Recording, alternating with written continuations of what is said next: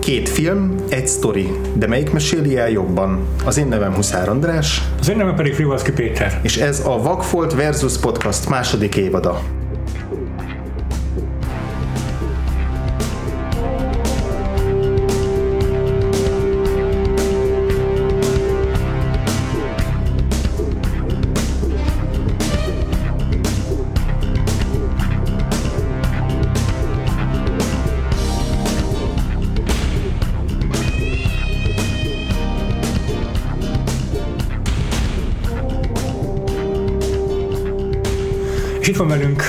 Cyclo, aki visszatér az, a Vakfolt versus első évadja után. Sziasztok!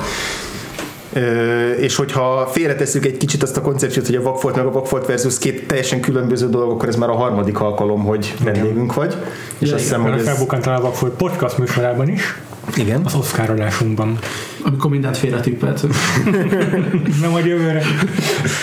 És, és hát egy olyan filmpároshoz hívtunk most téged, amiről, tehát ugye, már lehet tudni, van három-négy ilyen alapfilm, amiről rengeteget twitteltél, meg így beszélgetéseinkből is lehet tudni, hogy vannak ilyen örök nagy kedvenceid, és a ma tárgyalt egyik film az ezek közé tartozik. Ugye ebben az évadban olyan filmekről beszélünk, olyan pár filmekről, amik egy nemzetközi film és egy amerikai remake igen, bár az ugye mindig vitatható, hogy most akkor mit is tekintünk remake-nek, mert hogy ma is, egy, ma is egy könyv alapján születik mind a két film, tehát akár lehetne ez egy adaptációs évadnak is a, Abszolút. a témája. Igen. Ez pedig a The Girl with the Dragon Tattoo, magyarul ugye a tetovált lány. Igen, ez ami... Stig Larssonnak a, a könyvtrilógiája. Ezt rögtön, mert Stig Larsson pont fordítva, mint Pont fordítva, annyira jellemző. Stig Larssonnak a, a Millennium trilógiája, pályája, ugye a halála után jelent meg, Igen. és ebből forgattak, mind a három könyvből forgattak egy-egy svéd filmet. Uh-huh. Ez svéd Dán koprodukció igazából. 2009-es volt az első darabja, ez az egyik. Nomi Rapace berobbanó szerepel. Ez az egyik, egyik film, amiről ma beszélni fogunk, és a másik pedig természetesen az amerikai rémik, amiből csak egy darab készült. Egyelőre. Egyelőre. Új szereposztásban jön idén egy folytatás, de a, a tetovált lányból készült David Fincher rendezésében Rooney Marával és Daniel Craig-gel 2011-ben egy amerikai adaptáció, és akkor ezeket fogjuk összevetni. Cyclo mind a kettőt látta, volt amelyiket sokszor, sokszor is mind a kettőnknek új volt mind a két film. Teljesen. Én még annyira, annyira új volt, hogy én még csak skandináv krimit se olvastam. Na. Nem tudom ki, hogy voltak az ilyen típusú könyvekkel, meg ezzel a könyvvel egyáltalán magát a műfajt szeretem, és az, az, ez az érdekes igazából, hogy, hogy azért szoktam bőven azért regényt olvasni, de valamiért a skandináv krimi írott formában így mindig kimaradt nekem. Tehát, hogy, hogy lehet, hogy nekem igazából az a atmoszférája, amit mondjuk egy sorozat vagy egy film meg tud adni igazából, az benne a vonzó uh-huh. dolog. Mert Igen. hogyha mondjuk a krimi aspektusát nézem, uh-huh. akkor szerintem az ebben a sztoriban sem hűde erős. Tehát, hogy inkább a hangulat meg a karakterek, nem, ahol igen. Nálam, nálam pont ez a rákfenéjének a skandináv kriminek, ami egy 5-10 éve robbant be nálunk. Lehet, hogy... Szerintem kicsit több azért, tehát hogy pont a film előtt szerintem már ez ment Magyarországon. Mm, tehát azért tehát van, 2010-es évek elején, akkor fogalmazunk úgy, ja, akkor ja. nálunk is nagyon berobbantak ezek a skandináv krimik, és akkor el, el is olvastam hármat, négyet így zsinórba, és így rájöttem ebből, hogy így igazából nincsen nagy változatosság ezekben a skandináv krimikben. Tehát megvannak ezek az alap klisék, hogy ez a komor hangulat, sötét világ, mindenki teljesen depressziós, általában mindenki alkoholista benne, van valami ultra erőszakos gyilkossági eset, amit ki kell nyomozni. Ez elég embergyűlölő műfajnak tűnik ez az egész. Határozottan embergyűlölő, és, és igazából a, ezt, a, ezt a kezdeti három-négy izlandi, svéd, egyéb krimit, amit elolvastam, ezután a hullám után igazából nem is vágyom többre, nem is vágytam többre soha, tehát így a Jonas Bötől se olvastam, meg a... Na, ezt megint máshogy kell kejteni. Egyébként jól mondtad, csak jó. Jó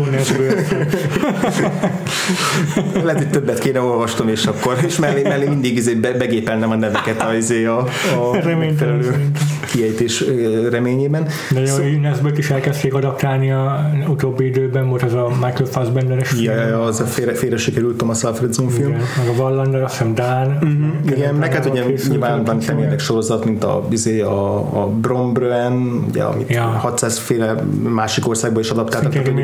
Ugye ma jön, a, vagy ma, idén jön az első magyar skandináv krimi, ez az új Mészárosnak a filmje, a tizedik. Tényleg. Tehát, tehát ez igazából egy nagyon jól adaptáltó, főleg kelet Európában jól adaptálható műfaj így a, így a, a közeg miatt, de hogy nekem van egy ilyen plafonja, amit, amit nagyon hamar elér, ha. és onnantól kezdve még inkább sokszor már idegesít az, hogy, hogy ilyen nagyon komolynak, meg nagyon komornak van beállítva, meg nagyon realisztikusnak, tehát így csak ismerősen van, aki skandináv krimik alapján azt mondja, hogy ú, ez az skandinávok mennyire elbaszott emberek lehetnek, hmm. és hogy közben meg szerintem ilyen igazából full ponyva a nagy része. Igen, Nyilván persze. biztos van, ami nem ez az, is, de, de, a legtöbb, de a legtöbb skandináv krimi az ilyen abszolút full ponyva, és, és ez, ez nem teljesen igaz szerintem is a, yeah. a tetovált lányra is. Hát meg az az érdekes igazából szerintem, hogy a amerikaiak már annyira nagyon nem gyártanak tömegeknek krimiket vagy thrillereket. Mm-hmm. Tehát ez a, ez a műfaj már nincsen annyira kiaknázva, úgyhogy Igen. igazából majd manapság már majdnem mindegyik ilyen krimi vagy thriller. Az rá lehet hogy ez skandináv, mert hogy onnan veszik kölcsön ezeket a formanyelvi dolgokat. Igen. Hát most van egy új, izé, viszonylag újabb keletű divat hullám, ami pont a Gun Girl indított el ezek az Igen. ilyen házastársi családi thrillerek, amikből most elég sok jött ki az utóbbi években, az is sok ilyen regény adaptációból, ja. de hogy egyébként valóban ja. visszaszorultak az ilyen, főleg például a, a Teteovátlánynál engem az lepett meg, hogy ez mennyire klasszikusan nyomozós krimi az alapsztori, mint egy Agatha Christie történet, hogy felvázolja az elején az összes gyanúsítottat, és aztán, és aztán a végén van a nagy leleplezés, csak erre nyilván rá van pakolva egy csomó egyéb. Na jó, de három, körülbelül három gyanúsítottal operál egyébként a több mint két órás film, szóval hmm. Szerintem ez egy ilyen márék hozadéka, vagy egy inkább egy ilyen alibi dolog, hogy emellett mondjuk egy nagyon jó karakterdinamikát lehet bemutatni, vagy, vagy igazából atmoszférát. Uh-huh. Jó, de akkor kezdjünk is szerintem beszélni a, az eredeti filmről. Még azt akartam ezt hozzátenni, hogy szerintem nem csak a karaktereket akarja bemutatni a, a, ezzel a felépített világával a Stig Larsson, hanem amit lehet róla tudni, hogy halál előtt, amikor még nem volt publikált szerző, akkor leginkább újságíróként, uh-huh. aktivistaként tevékenykedett, és így a szélső baloldalhoz volt kapcsolata, meg a kommunista pártot támogatta Svédországban, és rendkívüli módon ítélte a szélső jobb oldalt a fasisztákat, és hát ez a hát meg nem mondanám a filmek alapján. igen, igen.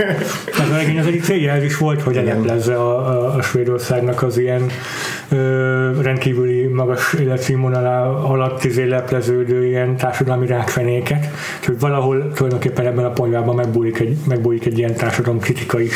De egyébként ez visszatérő dolog az összes skandináv kriminél. Mm-hmm. Tehát, hogyha a, a hídnak is ugye ez az alapkonfliktusa, mm-hmm. hogy, hogy a, mennyire más mondjuk Kopenhágának a nagyvárosnak, meg egyébként a túloldalon Malmőnek, ami sokkal inkább el van árasztva már akkor is, nem tudom, most ami ugye aktuális lett ugye menekült hullámmal, meg ilyesmi, és hogy akkor igazából ez a konfliktus, ami a városi nyomozó, a kicsit jobban elveszett vidéki nyomozó, tehát hogy ez nagyon, tényleg nagyon sok alkalommal elő lehet venni, és hát igazából ezt ugye működött az, az USA verzióban is, Igen. a mexikói határnál, mert szintén van egy kulturális dolog. Jó, az Azt, hogy a családmúltra ezt már ráerőszakolták a britek, ott már nem nagyon érzem ezt Aha, a, a, brit francia, francia, a francia-brit Aha. Aha kapcsolatban. De... készült ebből a sorozat? Mm. Én csodálkozom, csodálkozom, hogy az HBO nem csapott le nálunk Magyarországon egy jó magyar-román mm. határól játszódó. Mm. Igen, hát hogy lehetne mint egy Komáromi hídnál ezt ugye nagyon Igen. szépen megoldani, de egyébként onnantól hamar áttép ezen az alap dolgon a magyar sorozat is, viszont ezek a társadalmi dolgok mindig baromi fontosak mm. ott is. És igazából szerintem hát itt is valamennyire innen indul el a dolog. Jó, ugye az, most tényleg megengedem, hogy beszéljünk a filmről. Az, az eredeti 2009-es filmet, most szólítok, Niels Arden Oplev rendezte. Oplu.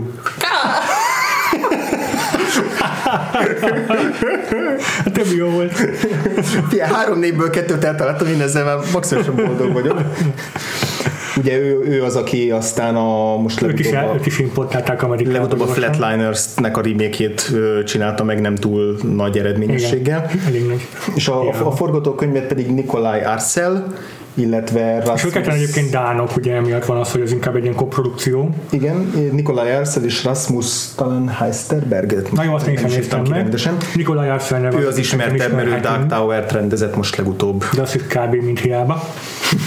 Egyébként ezek a filmek, ha jól tudom, akkor TV adaptációnak készültek, mert a tévében is leadták őket, azt mondom két részletben mindegyik filmet, és így az egész trilógiát, amit leforgattak a Nomi Rapasszal, azt ilyen két év alatt le is nyomták gyorsan a mozikban, meg a tévében, mm. mert így nagyon hamar elkészültek velük.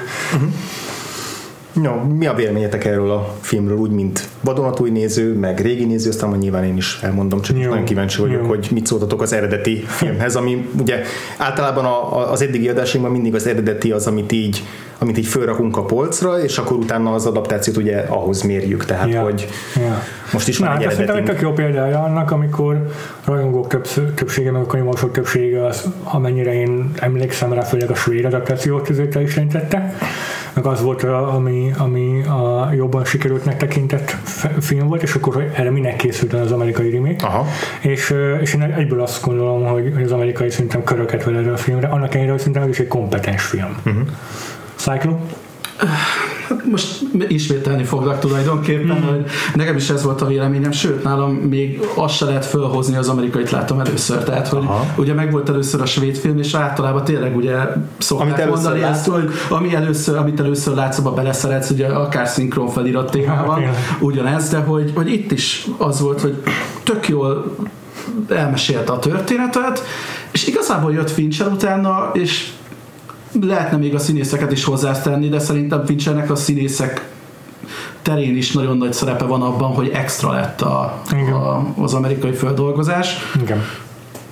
Nekem meg kicsit én úgy érzem, hogy neki ez az, ez az ő műfaja. Tehát, nagyon, sok, abszolút. nagyon sok mindenbe csinált ugye a filmet, de hogy, Igen. hogy nekem ugye a Dragon ilyen- Tattoo, Zodiac, Gun Girl, hogy nekem igazából ezek a csúcs darabok a Igen, az ilyen, az ilyen perverz krimik, vagy hogy mondjam, perverz jó változtatott krimik, azok nagyon tetszenek neki. Igen. Na, De András, te mit gondolsz? Ö, Részben hasonló, csak egy kicsit a skálán tol, tolom el a, a, a két helyezést, mert hogy szerintem is a, az amerikai az abszolút egyértelműen köröket ver az eredetére, úgyhogy ebben nem fogunk nagyon vitatkozni. Csak abban, hogy mennyire... Csak abban, hogy mennyire, mert szerintem az eredeti verzió az eléggé vacak, tehát nálam az, hogy kompet- tehát egy épp, hogy kompetensen tényleg felmondja ezt a sztorit, és, és követhető, és meg lehetett nézni, de szerintem rengeteg-rengeteg nagyon gyenge rendezői megoldás, meg forgatókönyvírói megoldás van benne. Szerintem egy tök unalmas procedurát csináltak ebből a sztoriból, amiben egyedül a Lisbeth karaktere miatt érdekesebb, mert hogy ő egy furcsa karakter, egy ilyen klasszikus ö, nyomozós történetbe, Ö, és ehhez képest meg a David Fincher meg belevitte a,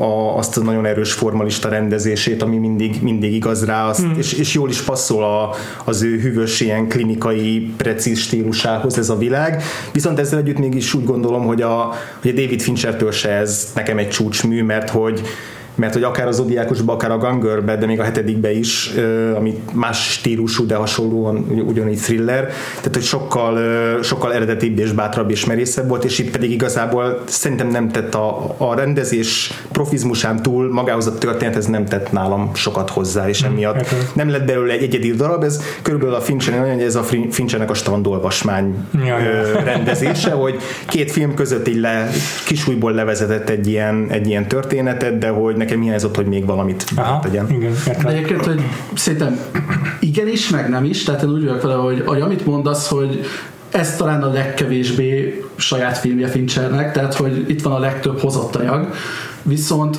annyira baromira hasonlít maga a, a sztorinak a, az íve az eredetihez, akár a uh-huh. regényhez, akár a svéd verzióhoz, hogy nagyon-nagyon lehet rajta érezni azt, hogy mi az, amit extrát bele tud rakni egy, uh-huh. egy extra rendező, mondjuk egy átlagossal szemben. Uh-huh. Tehát, hogy ha, ha másért nem, akkor szerintem ezért egy, egy baromi jó kvázi tananyag ez uh-huh. a film párban, hogy így is el lehet Igen. mesélni egy sztorit, meg, meg mi, mi az, amit hozzá lehet adni, mondjuk tényleg mondjuk több évnyi szakértelemmel, vagy, Igen. Hát igen. vagy tehetséggel. Tehát ugye abszolút a, ezt a én is lem, hogy külcsínyre, meg a mázra, amit föl ö, pakol rá, a kis izé kenőkésével a, a David Fincher az, az egyértelműen annyi pluszt hordoz, hogy emiatt sokkal élvezetesebb a, hmm. a második film, csak tartalmilag nekem ugyanúgy üres az élettől még a, még a Tehát neked akkor maga a hozott anyag az, ami nekem, nekem alapvetően, igen, tehát én alapvetően úgy érzem, hogy a hozott anyagból nem a, talán kihozta a maximumot a David Fincher, de pont egy David Finchertől várnám azt, hogy még, a, még tehát hogy az, az a maximum az, az, az még váratlanabb legyen. De lehet, hogy tényleg ez ennek a történetnek volt egy, volt egy tet- teteje, amit nem lehet.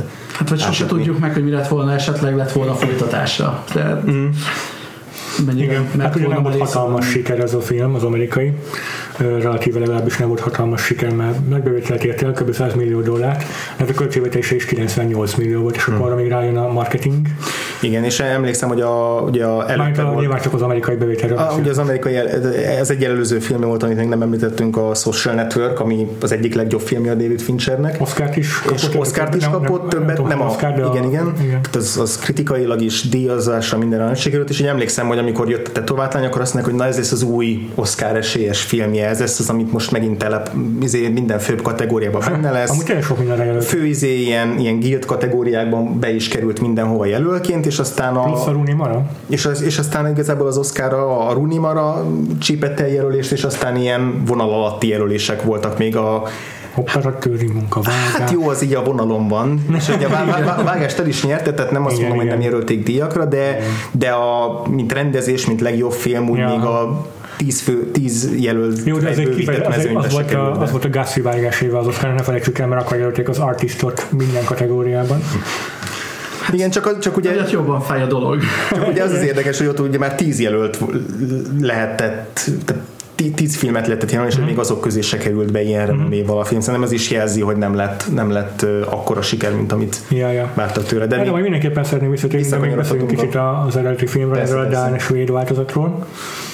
Mm, főszerepben a már említett Numi Rapace, illetve hát a, szerintem nem említettük még meg, a Mikael Blomkistot játszó színészt Mikael Nyquistet, Nyquistet így van. szintén gyorsan importálódott Amerikába, mint Hollywood aktuális kedvenc skandináv főgonosza. Már igazából csak azt hiszem egy-két, egy-két, egy-két főgonosz szeret, hogy a Impossible-nek a Ghost Protokolban volt ő a teljesen mm. jellegtelen főgonosz. Meg a, a John Wick-ben volt az, aki miután megtudja, hogy, hogy a, az unokaöccsének a nyomába ez, ez, eredt John Wick, akkor egy Baba Yaga. Emlékezetes, ó, ezért van, Igen, abban nagyon jó volt. Ezért konstatálja, hogy Wick van a nyomukban. Abban nagyon jó volt, és a tetovátlány előtt meg már azért egy, egy abszolút terjedelmes hazai ö, karrier állt mögötte. Pár évvel ezelőtt hunyt el egyébként a színész. 56 évesen, tragikusan fiatalon. És, ö, és szerintem most, hogy ugye az eredeti filmről beszélünk, de szerintem már elkezdhetjük összevetni a két színészpárt, mert nem érdemes Jó. külön beszélni, szerintem érdekes az összevetni a Nomi Rapast a Rooney Marával, meg a, meg a Michael, vagy Michael Nightquistet a Daniel Craig-gel. Uh-huh. Nekem a Numi Rooney Mara páros, az Numi Rooney, ez jó lesz. Numi Rooney, igen. Az a páros, ez, emlékszel, hogy az volt, hogy, hogy éveknek kellett eltenni, amíg elég sok mindenben láttam őket, és egészen addig mindig az volt, hogy most melyik a jó, és melyik a rossz. Mert hogy tudtam, hogy a, annélkül, hogy láttam volna, de még a jó színész, vagy még a rossz színész, mert hogy annyira ehhez a szerephez társítottam mindkettejüket, arcra is azért valannyira hasonlítanak, emiatt a szerep miatt, ugye a, a smink meg a izé miatt, szerintem csak azért társítottam így hozzájuk, vagy azért raktam őket egybe, és akkor én mindig meg, megnéztem a, a, a, Prometheus-t, és akkor ú, ez most melyik, ez most a Nomi Rapace, vagy a Reunimar? Tehát volt pár, volt, nem, volt pár év, amíg ők nagyon egy vágányon ö, álltak, és aztán egy idő után igen, a Runimara a jobb, de igazából a Nomi Rapace sem rossz színésznő. Egyébként egyik sem rossz.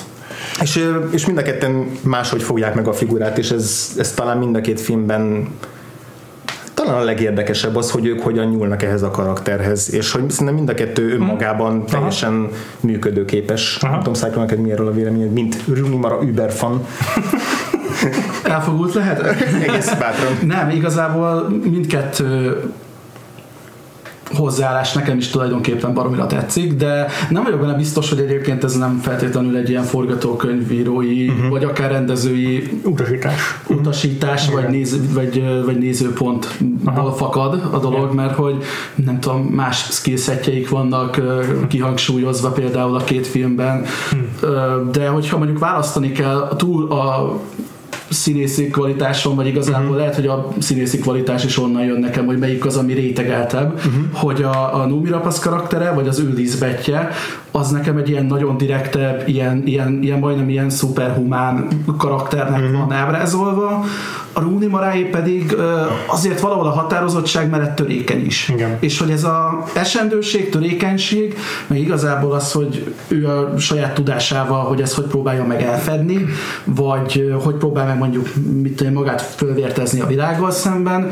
ez egy sokkal érdekesebb megközelítés. Ugye a Lisbeth Salander a, a, a főhőse a filmnek, meg a könyvtrilógiának is címszereplője is egyben.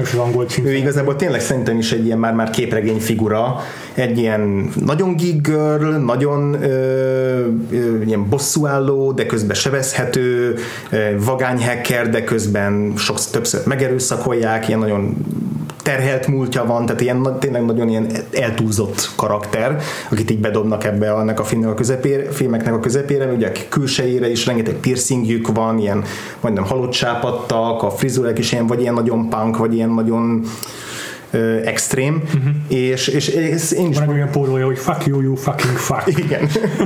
és én is pont ezt érzem különbségnek, amit a Cyclo mondott, hogy az eredeti film, és lehet, hogy ez a könyvhöz így jobban passzol, ezt nem tudom megítélni, de egy sokkal inkább egy ilyen szuperhumánnak ábrázolja a, a, a Lisbetet, aki, aki így mindenhova be tud férni, mindenkivel fel tudja venni a kapcsolatot akaratán kívül.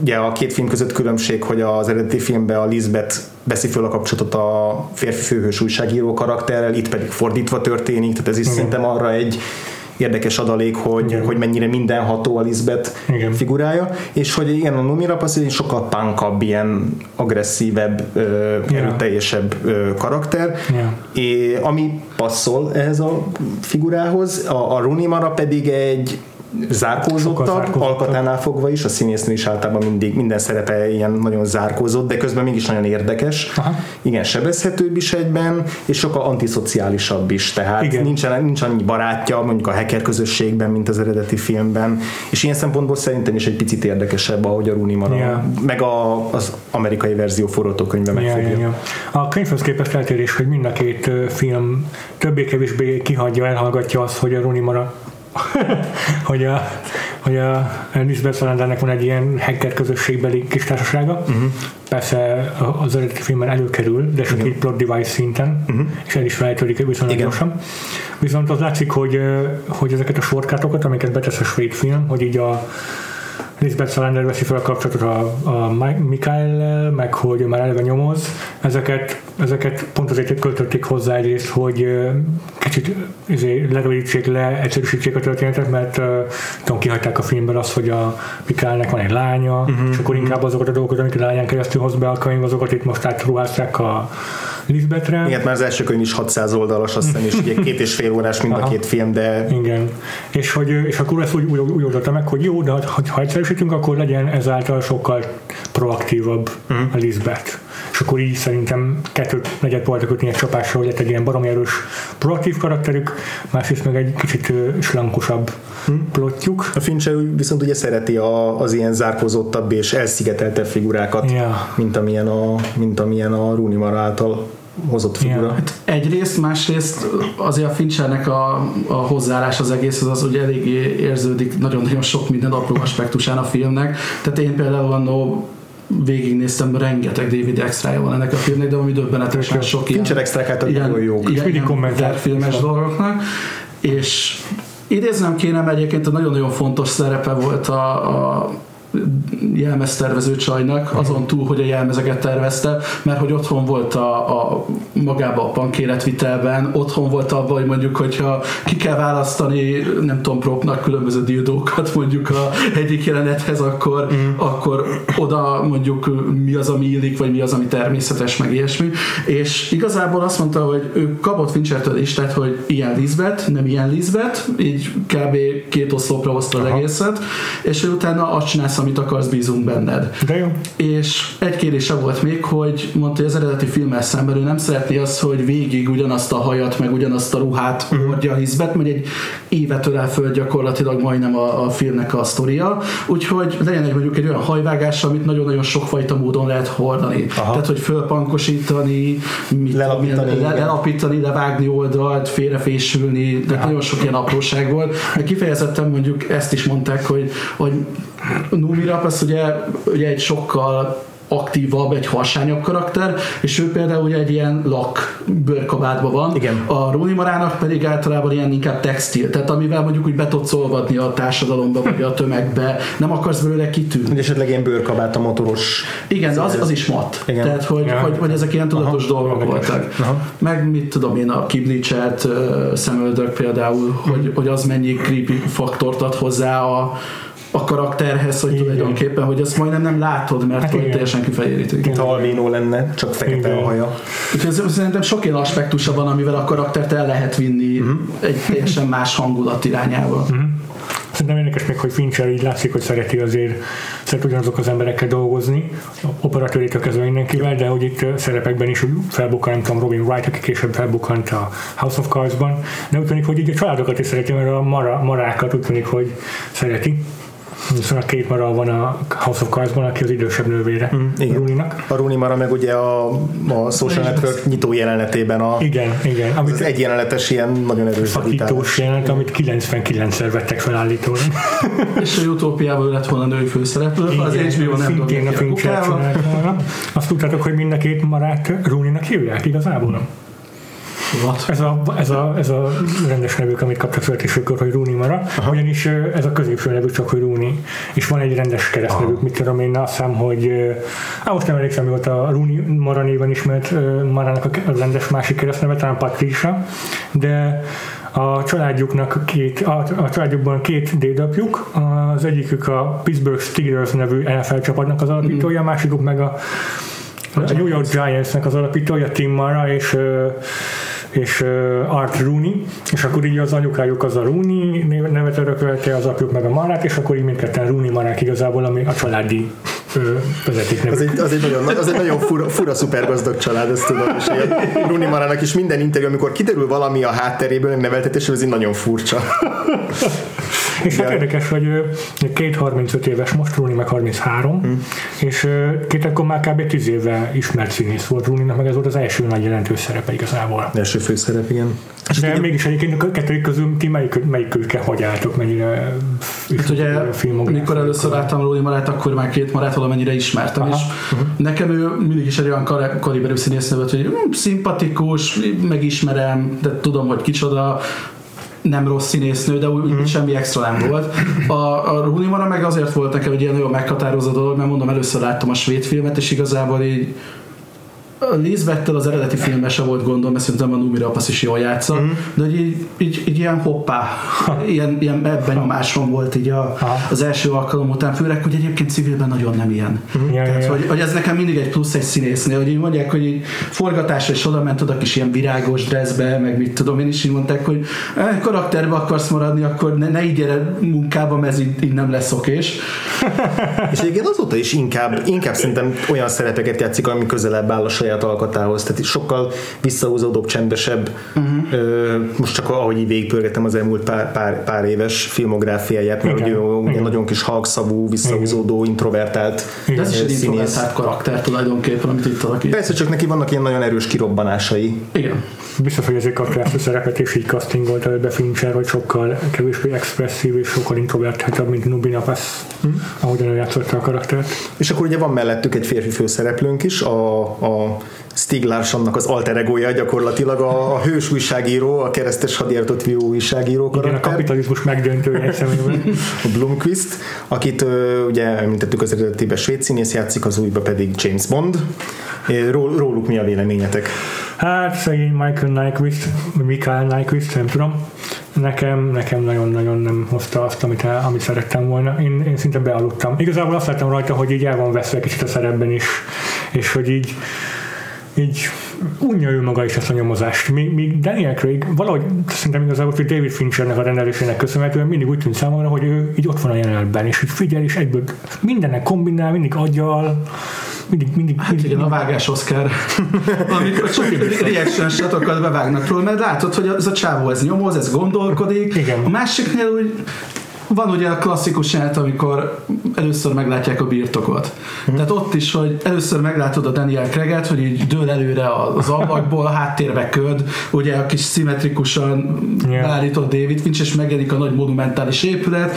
A svéd verzióban meg hm, épület, sáv unatkozva alszik yeah. a kocsiba. Yeah. Tehát, hogy a kettő nem ugyanaz feelingre se. Yeah. Plusz ugye az eredetiben, mivel nagyon-nagyon erős Lisbethnek a karaktere, még ő el is nyomja alapból a, a svéd újságírót, úgyhogy... Ez igaz. Úgyhogy szerintem is abszolút a Daniel Craig jó. András? Igazából én pont fordítva gondolom. De csak azért, mert muszáj. Egyáltalán nem. Nekem tökre tetszett az eredetiben, hogy ennyire kis, ilyen kis nyomi figura lett a, a Blomqvist. Tehát, hogy sokkal jobban elhiszem neki, hogy ő egy svéd újságíró, mint a Daniel Craignek, aki, aki megpróbálta felhizlalni magát a szerepre, tehát így, ő így direkt egy kicsit ilyen slamposabbra akarta venni az alkatát, hogy ne a James Bondként tűnjön fel ebben a filmben, de, de még így is túlságosan asszertív a jelenléte, és túl ilyen szögegyenes, és túl James Bondos a, a Daniel Craig. Jó, jó, volt a, jó volt ő is a, a, az, az, az amerikai verzióba, de valahogy nekem jobban passzolt, jobban passzolt a, a Lisbethnek az agresszív web verziója mellé is valamiért. Valóban erősebb nyilván a Lisbeth a, a, a Numi Rapace, mint karakter, de hogy mellé jó volt ellenpontnak egy, egy hétköznapi ö, ember. Tehát míg a, míg a Lisbeth ez egy annyira tényleg már ilyen fantasy figura az eredetiben, addig a, az újságíró az tényleg ilyen tök hétköznapi, és nekem számomra nyújtott elég ö, eleget színészileg a, meg, meg kisugárzásban. Tehát én, én, én, nem éreztem azt, hogy így unatkozna meg elaludna a, a, a vásznon. A Daniel Craig is jó volt, de ő egy picit így két szék között a pad alá esett, vagy két, két James Bond között nekem egy picit a pad alá esett, hogy nekem nem, nekem nem volt eléggé erős az ő øh, itt nem volt elég, nem is az, hogy nem volt elég erős, nem volt eléggé markáns. Jó, figyelj, szerintem a Michael Nyquist, Mikael Nyquist, csak mindegy, ö, többször úgy éreztem, hogy így, így ólom nehezedik a szemöldöket, és így leragad. Míg a, nekem a Daniel Craig az, ez csak az arca, miért bántod az arcát? ez, ez, ahogy pislog, ahogy amilyen, amilyen az az kifejezése, tényleg, mintha ő maga is unna jelen lenni a filmben. Hát tökre nem éreztem. Ö, és ehhez nekem a Daniel Craig mindig is azért szerettem James Bondként is, mert ö, még, még egy hegyomlásként is képes törékeny lenni. Hm. Kiválóan alkalmas arra, hogy, hogy egy zuhany alatt zokogva izé fájlalja a lőtsebeit. És ebben a filmben is ez a legjobb. Törékenységet nem használnám rá, de egyébként értem, hogy mit mondasz, és ezzel egyet is értek. És Daniel Craignek egyébként tök jók a, a James Bondon kívüli szerepei is, mint a legutóbb a Logallakiban, amikor egy picit felszabadultabban tudott játszani. Itt a Finchernél ugye azért a felszabadultság általában nem jellemző a színészekre, mert nagyon precízen kell megformálni, és nagyon szikáron kell megformálni a karaktert. Ez nem az a karakter, ahol így nagyon tombolhat. Aztán lehet, hogy csak azon nem tudtam túllépni magam, hogy hogy a picsába hordhatja ilyen bénán a szemüvegét. Hogy hordhatja valaki a nyakára a szemüvegét? Ez kinek jutott eszébe? És az eredetiben azt is érted, hogy mennyire nyomja az újságíró, most meg az a hogy a nyakám, hogy a szemüvegét. Lehet, hogy ez volt a nagy zseri utasítása. De nem egyébként, nekem tényleg azért működik valahogy jobban, hogy a, a forgatókönyvíró is kicsit szem jobban megfogta, hogy itt jobb, jobban nyomozónak érzem Igen. az újságírót Igen. az amerikai verzióba, Igen. az összes olyan dolog, ahol Claude derül ki a svédba, ott körülbelül így maguktól mesélnek a családról.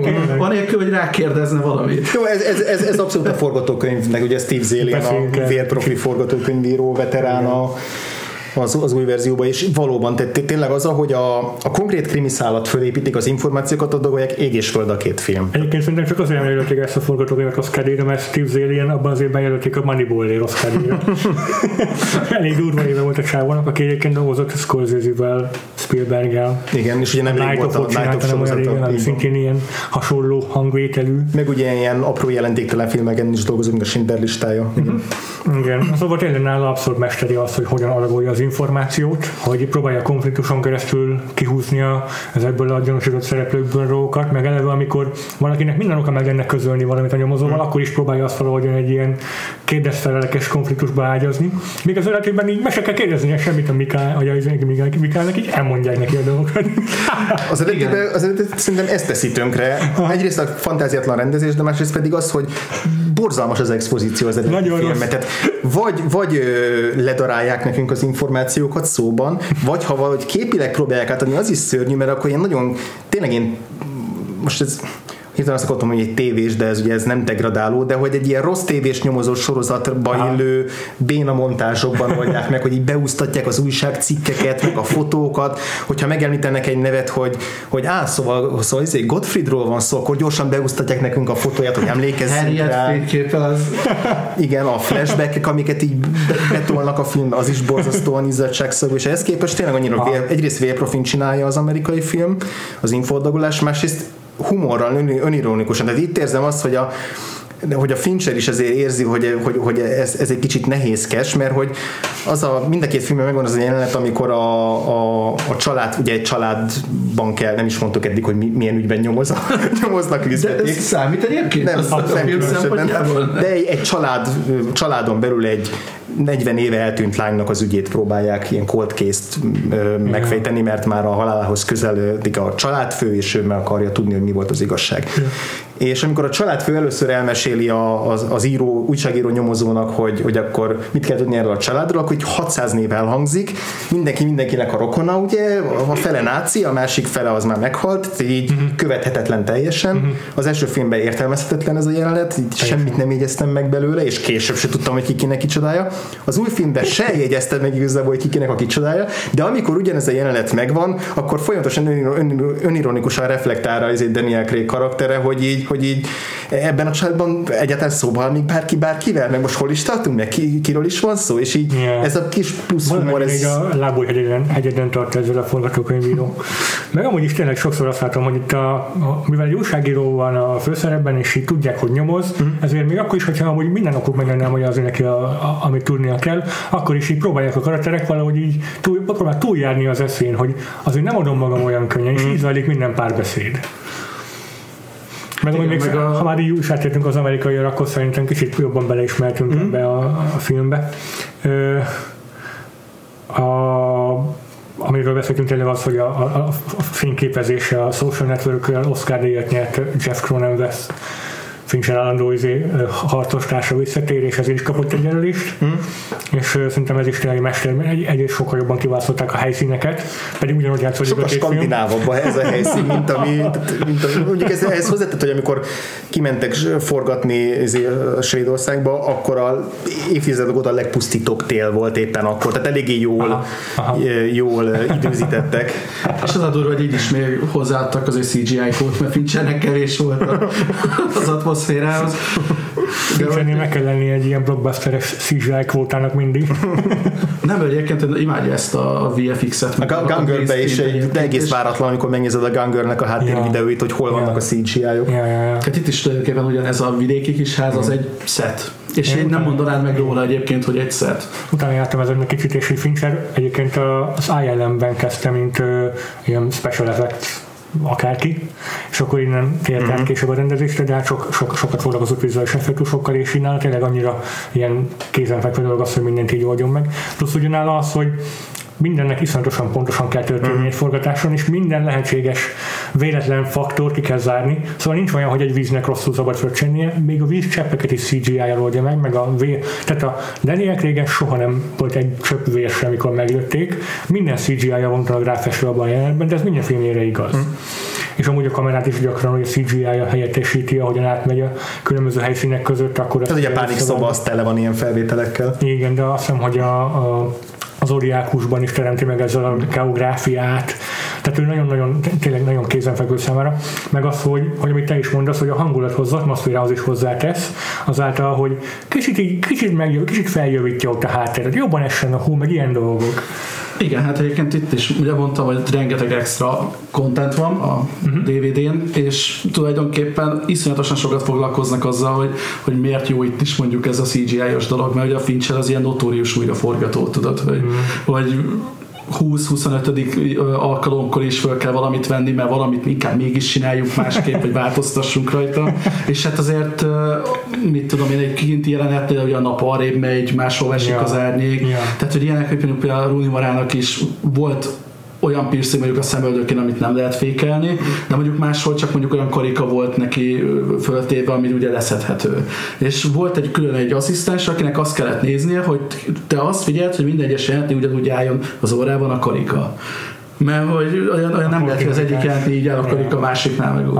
Egy kicsit érdekes, mert legtöbbször szerintem, András előtt is meg, azt szoktuk értékelni rendezőkben, mint mondjuk Spielberg, hogy így amikor így nincs lehetőség megoldani valamit tökéletesen, vagy mit tudom, anyagilag nem áll rendelkezésre, ami erőforrás, akkor hogy oldják meg kreatívan, mint a Jaws, ugye a cápának a megoldásai, meg mit tudom én, meg a Jurassic Parkban is így megdöbbentően kevés a CGI, mm. és így mindig ezt szoktuk ünnepelni. Fincher meg az, aki az rendelkezésre álló teljes eszköztárat mindig maximálisan kihasználja, és így nála, nála meg ez az, ami az erőssége. Hát meg ne, nekem mindig azt tetszik benne, hogy például most is volt egy ilyen 8 perces montás például a Mindhunterről, hmm. és így nem tudod, hogy milyen aprólékos dolgokat, hogy például az nekem valamiért így nagyon megmarad, hogy a, ahol vették fel a jelenetet, ott most már van mozgássérülteknek rámpa ugye amikor játszódik a sztori, akkor hmm. még nem volt abban a korban ilyen, ilyen előírás, úgyhogy a CGI-el azt visszaemelték. De hogy így senki észre nem venni egyetlen egy néző, tehát hogy a legnagyobb kötekedők Redditre nem vennének fel, érted, hogy beírjanak, hogy ha de hát az a rámpa, az, az milyen hiányosság már.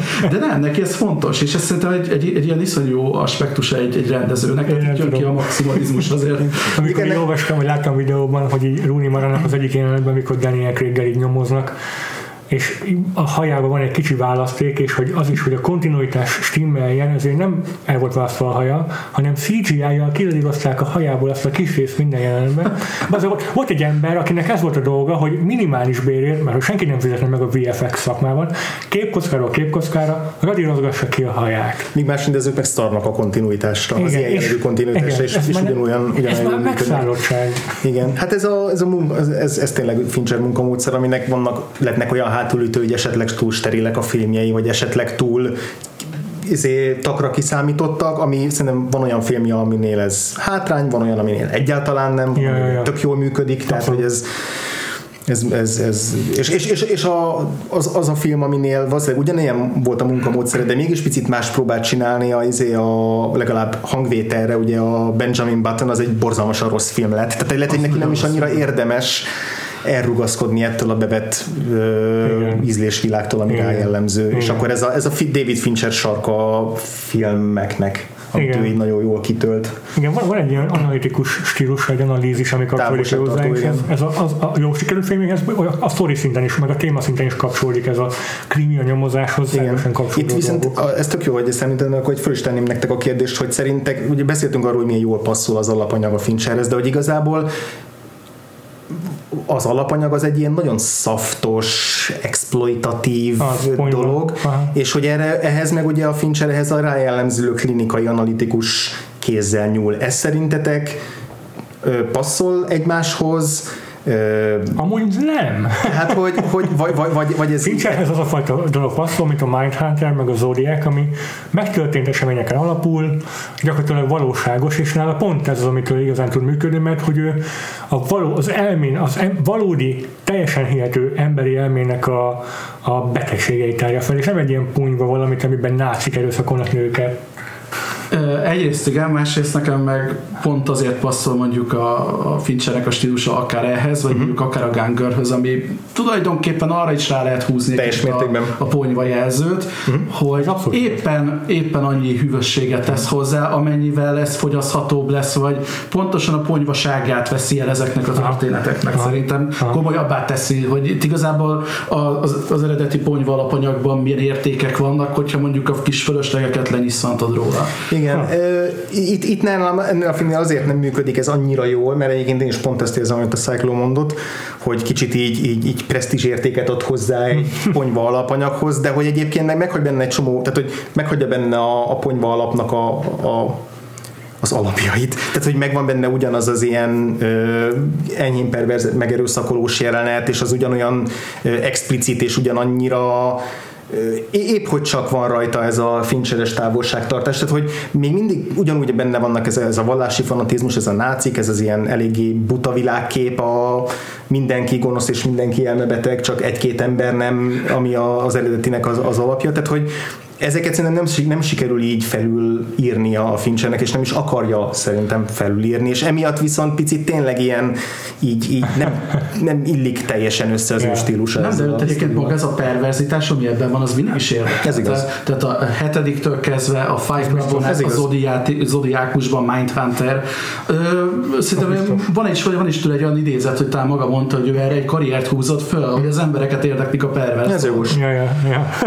szóval igaz. Meg hát amikor, hogy azért helyén tudja kezelni az alapanyagot, meg hogy nem komolykodja túl, és hogy van, mm. van humorérzéke, az nekem van egy kulcsjelenet, ami abszolút a kedvencem a, az amerikai verzióban, amikor a egyik végső kat, ilyen climax jelenetnél megszólal az enya, mm. amit csak úgy oda, oda veraknak, azt szerintem óriási. Nagyon elcsépelt már a ironikus zene használat, de itt, itt, itt ez annyira megmagyarázhatatlan az órán enya. keresztül teljesen nem volt rá semmi precedens, igen. hogy ez jönni fog. Igen, igen. igen, tényleg. Tényleg ennyit ezek után már nem fogsz ugyanúgy hallgatni.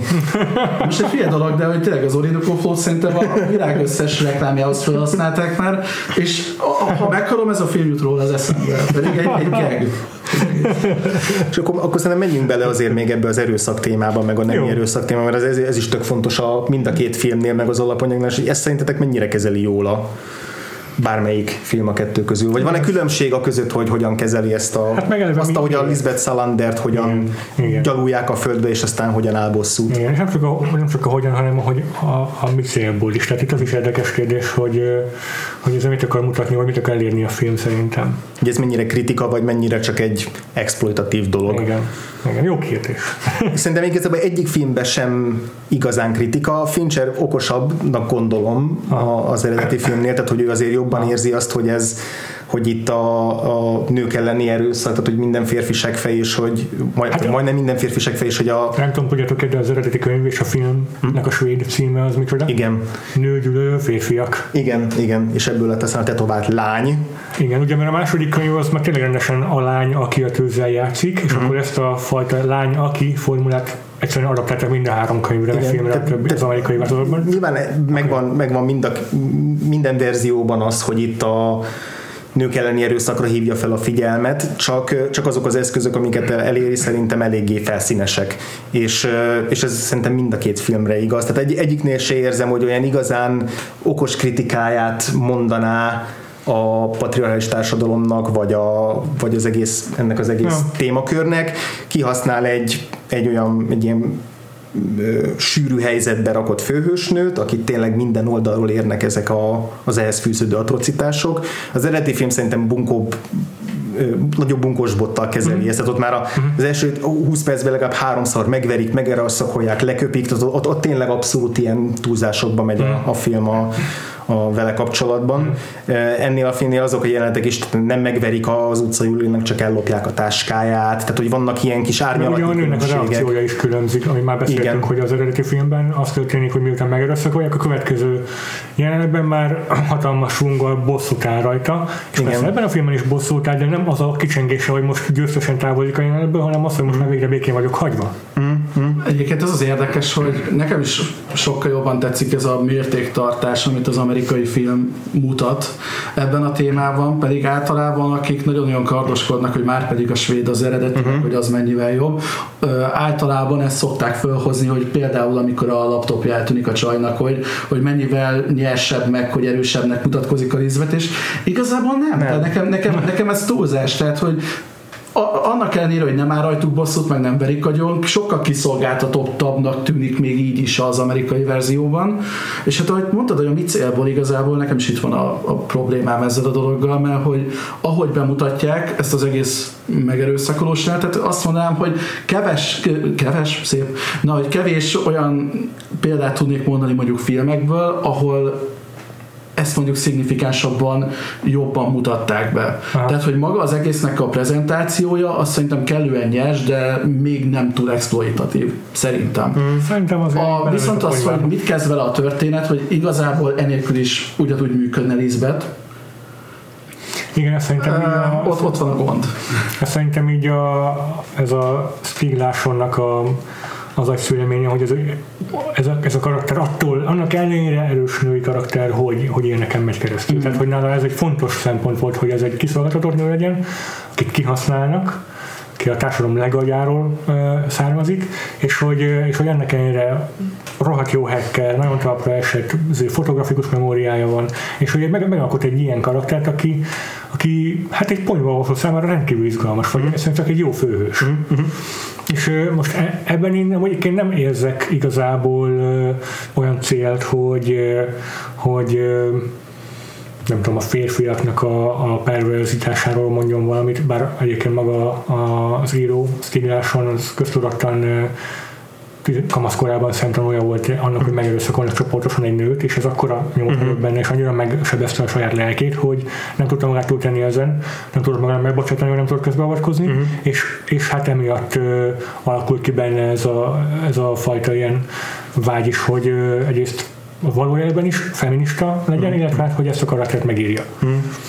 És volt benne egy ilyen motiváció, de szerintem ez akkor is sokkal ponyvásabban. Igen, meg, meg az, egész, igazán az egész világkép annyira le van butítva, meg annyira a jó gonoszra van felosztva, és a, a főgonosznak természetesen gyerekmolesztálás van a múltjában, és azért lett belőle ilyen főgonosz, és egy ilyen veleig romlott családot ábrázol. Tehát, hogy eb, valahogy eb, em, emiatt valóban én se gondolom, hogy itt ettől a, az alapanyagtól ilyen komoly megmondásokat lehetne várni, és ilyen szempontból lehet, hogy még egy kicsit kicsit neccesebb is a Fincher, mert hogy, ő, mert hogy ő annyira ráviszi viszont azt, hogy ez egy presztízs mű, ő egy, ő egy intelligens, okos rendező, egy felnőtt rendező, ez egy, ez egy elegáns, komoly darab, hogy, hogy akkor viszont várnánk is tőle, hogy akkor ő, akkor ő kezdjen is valamit ezzel, és nem, nem kezd.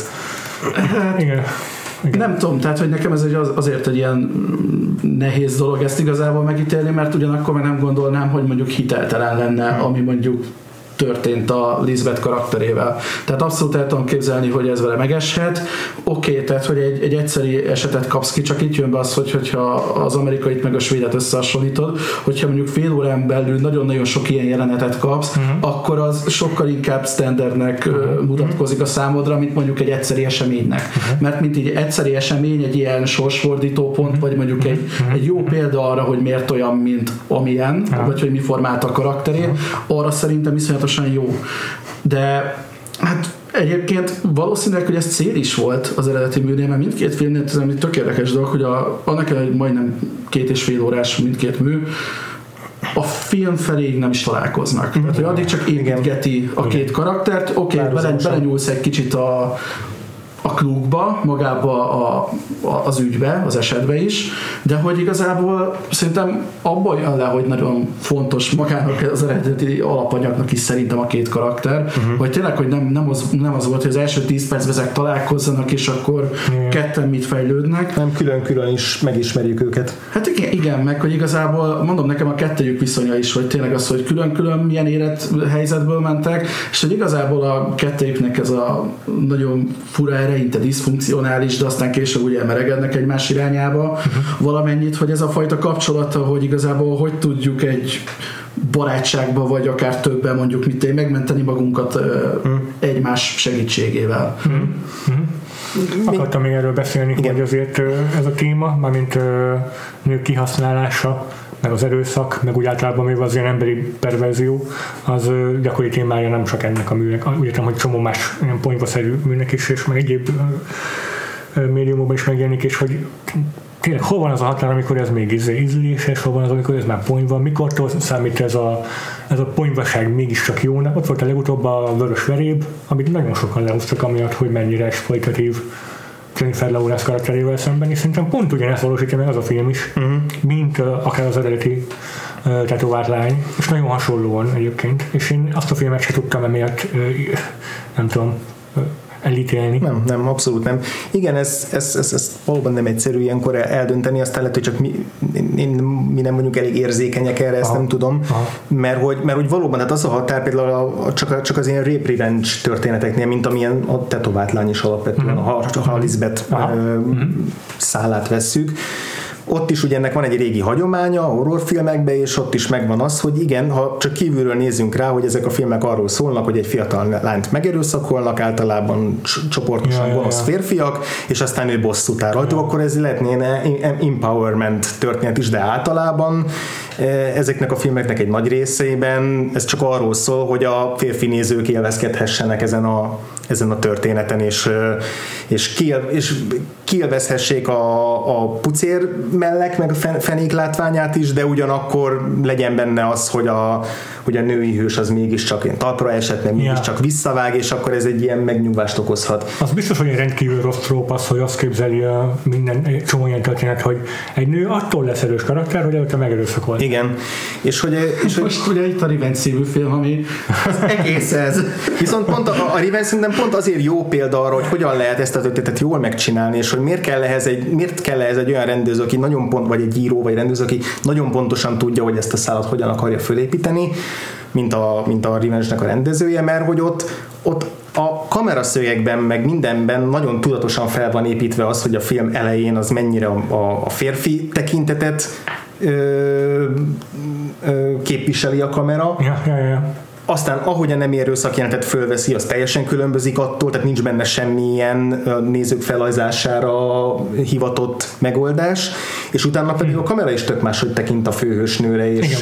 és, és ilyen John Rambo szintű hősé. De egyébként Igen. szerintem ez, ehhez áll közelebb egyébként az amerikai verzió, mert mm. hogy ott is a kvázi a gyámja, hogy most nem tudom magyarul ja, igen, a helyes terminológia, de hogy gyakorlatilag állatiasabbnak mutatja be, és a Revenge is ezért tud igazából működni, mert a, a revenge film is ugye ezzel játszik, hogy millió egy ilyen állatos, természetes, természetközeli szimbólumrendszert használ erre. Szimbólum,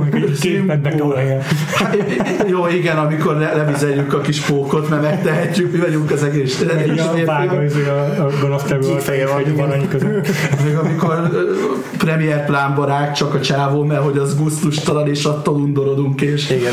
De hogy tud, tud működni, csak hát itt, itt nem tudom, maga szerintem a jelenet az okos payoff rendelkezik hmm. szerintem, hmm. Hogy, hogy igazából megfenyegeti valamennyit talán tanul belőle a fickó, meg igazából a kiszolgáltatottságot is jól bemutatja, de nem vagyok benne biztos, hogy egyébként a Lizvetnek a történetéhez ez nagyon-nagyon-nagyon kellett volna. Hmm. Vagy nem lehetette volna valami egyszerűbb dologgal kiváltani, viszont én nem is tudtam arról a háttérsztoriról, amit te mondtál, hogy az író egy ilyesminek a tanúja volt, és akkor persze hát mindenki arról ír, amit lát, tapasztal, biztos beleírta, hogy ez neki milyen élményt okozott. Nyilván most úgy, úgy uh-huh. nézőként, hogy mi egy ilyennek nem voltunk kitéve, Igen. még csak mm, külső szemlélőként se, de más fogjuk megítélni, mint aki uh-huh. már.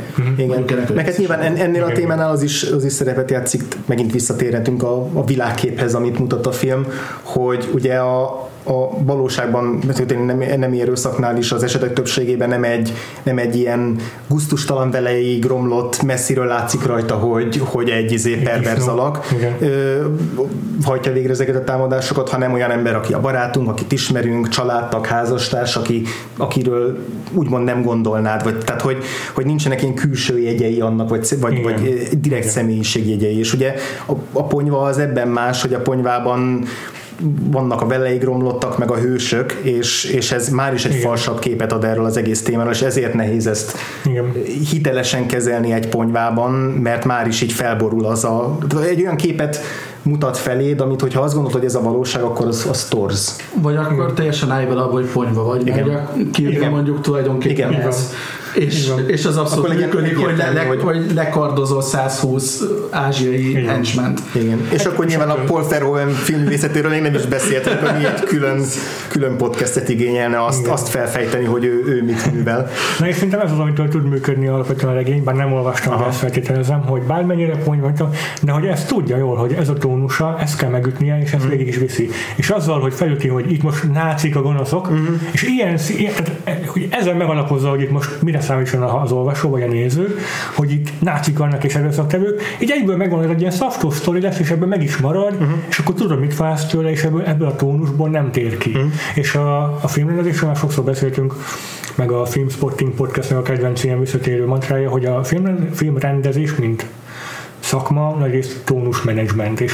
szerintem ez az, amiben mind a két film igazából sikerrel jár, csak más, kicsit más a tónus, amit megütnek, de hogy ezt a tónust, ezt az ilyen szaftos, krimit, amiben vannak nácik, meg erőszakosok, meg tudom, ezt, ezt így mind a kettő végig konzisztensen tudja hozni. Hmm. És például a Life is Strange videójátékról volt adásunk, amiben ugyanúgy van egy ilyen végső ilyen kill room, amiben így, így, így pont hasonlóan néz ki az egész. Ugye egy mastermind-dal.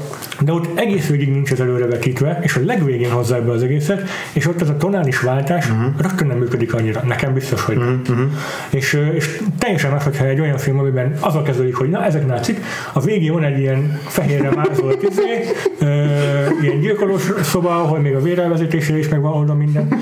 Ott azt elhiszem, hogy ez meg van csinálva. Ott elhiszem, hogy van ilyen a valóságban, abban a valóságban. De egyébként az is egy érdekes dolog nekem, hogy, tehát, hogy én sosem voltam első nézésre se investálva magába az eredeti rejtébe, ami nagyon fura, mert hmm. magát a műfajt egyébként szeretem pontosan ezért, mert engem érdekelnek a rejtvény aspektusai, vagy leg, legalábbis igazából a, a profil jellegi a dolognak, hogy ki, ki tette, miért tette, milyen mindset tette, és itt Igen. ez a létező legnagyobb klisé, egy másodpercet nem foglalkozik vele ez a, a történet, és anélkül, hogy spoilereznénk, szerintem a, a feloldása is ennek a rejtének, az gyakorlatilag egy rettenetesen antiklimatikus valami. Tehát, hogy az, és még inkább minden... erősít arra, hogy jelentéktelen volt az, az ügy. És mind a két filmben tök más a, a, a megfejtése, a, ennek az eltűnt vagy megölt lánynak a rejtéjének. Ja, tök, tök más ja, utat választanak. Mind a kettő egy valid fordulat, uh-huh. és tényleg egyik se olyan, amitől itt teljesen lepetéznél, hogy úristen, ez most mindent felülmúl. És... Ja, kicsit olyan, hogy jó, de mi van a nyomozókkal? Tehát, hogy... És mi gondoltok az utolsó üldözőses jelenetre, amikor Rooney már a motorra pattan, az ugye kicsit másképp valósítja meg a két film. Neked melyik működött jobban? Ja, hogy úgy érted, hogy a mm, csak hogy kigyullad a kocsi, vagy fel is robban? Uh-huh. Meg ugye volt egy kamion is az egyikben, uh-huh. meg a. Nekem, érdem, nekem olyan nagy különbség a kettő között nem volt. Hát nem, hát Nekem azért volt, tehát hogy a, nekem a Rooney Morás dolog az úgy annyival jobban tetszett az amerikai verzió, hogy ott is elhangzik egy ilyen kérdés, hogy talán engedélyt kér rá, hogy lelőheti el a, a fickót, aki igen, üldöz, igen. de végül nem neki kell ezt megtenni, hanem, hanem tulajdonképpen a sors, a sors elintézi helyette. Igen. És szerintem ezt empatizálja tovább Lisbeth, tehát hogy hmm az amerikai verzió. De mondom, nem tudom, hogy az eredetit uh-huh. például ugye azzal a mindsettel forgatták le, hogy rögtön ugye, mint mondtad, egy az egész trilógiát. Uh-huh. Lehet, hogy azt jobban szolgálja a második meg a uh-huh. harmadik történetet, hogyha mondjuk Lehet, ilyen megoldás születik. Én akkor inkább már az epilógusra kérdeznék rá, mert hogy a, az amerikai változat még egy bővebb, még ki is nyújtja a, a finálét az újságírónak Aha. a külön kis szálát, ahogy lezárja, Aha. hogy az kellett az amerikaiban, nem kellett, ott még ugye a, a romantikus szálnak is van egy ilyen plusz utolsó kódája, a lezárása, ami egy picit még hangsúlyosabbá teszi a köztük lévő romantikus viszonyt. Ez jó volt-e, nem volt-e jó? Én nem tudom, hogy ez is a könyv, könyvhez hűvebb, hűvebb az amerikai ebben, de ebben most teljesen biztos. De, a, úgy van, ahogy mondod, tehát, hogy, a, hogy nekem igazából az a meglepő, hogy a svéd miért hagyta ki ezt Aha, az ajándékos dolgot, mert az egy, az egy tök jó dolog. Uh-huh. Igen, és az elméletileg a regényben is van, és működik. De megint csak kevésbé bedesz, bedesz tőle a Numi Rapaz féle Lisbeth Salander. Hogy a végén hoppon van hagyva, tehát hogy pofára esik. Míg a, az, tehát a svéd verzióban, a filmben abszolút nyertesként távozik, az egy császáraként hagyja ott a filmet. De ez, ez nem zavaró? Tehát, hogy ez az, abban a filmben, abban a karakterben megértem, miért csinálták mm. ezt, de egyetértek veled, hogy egyébként az amerikai ilyen szempontból szerintem is kerekebb szebb. És igen, egyébként ugye lehet tudni, hogy Fincher szerette volna folytatni a filmet, mm. csak hát valószínűleg az anyagi elvárásokat nem hozta végül ez a, ez a alkotás, és így nem készült el a második meg a harmadik rész. Pedig úgy tervezték, hogy lesz, hiszen azok a dolgok, amiket amiket itt most így megalapoztak, hogy egy csomó olyan fontos színész felbukkal, olyan jelentéktelen szerepekben, amik később ki lesznek fejtve, azok nyilván azért a becastingolva, tudom, hogy Robin Wright, meg Joel Kinnaman, meg nem tudom, kik vannak, hogy így később majd ők még majd felbukkanhassanak, hogy később majd emlékezünk rájuk. De egyébként olyannyira nem hozta, hogy én azon lepődtem meg, hogy az USA-ban több pénzt hozott a svéd eredeti. Úristen, komolyan? Lehet, hogy a, ebből a Nem sztoriból egy, kevéssel, de többet. lehet, hogy a, a, ahogy akkor annyira népszerű volt a könyv, hogy akkor még egy, még egy idegen nyelvű filmre is hajlandóak voltak bemenni felirattal az amerikai nézők, ami ritkán szokásuk, és viszont egy elég volt nekik ebből. Meg egyébként az, hogy az USA-ban ugye a 2009-as film 2010-ben jött, Igen. ez meg 2011-ben ben túl közel volt baromi egymáshoz. közel van egymáshoz, és Ja, szerintem igen. aki látta az eredetit, az most most ugyanarra üljünk be, vagy Igen. jó lenne mondjuk azt is megnézni, hogy Igen. melyik mi mellett futott. Tehát, hogy ez egy karácsonyi Karácsony, december volt. Karácsonyi. oké. Hát, a, hát azért ugye, hogy az, pont azért, hogy az Oscar határidő Ja. előtt még gyorsan Ja. bemutatták, szerintem ez volt az oka. őrület. Hát akkor A másik probléma szerintem az, hogy a Gun Girl is egyébként jó többet hozott ennél, de azt se értem, mondjuk szerintem a 200 milliót, nem satszolom többre.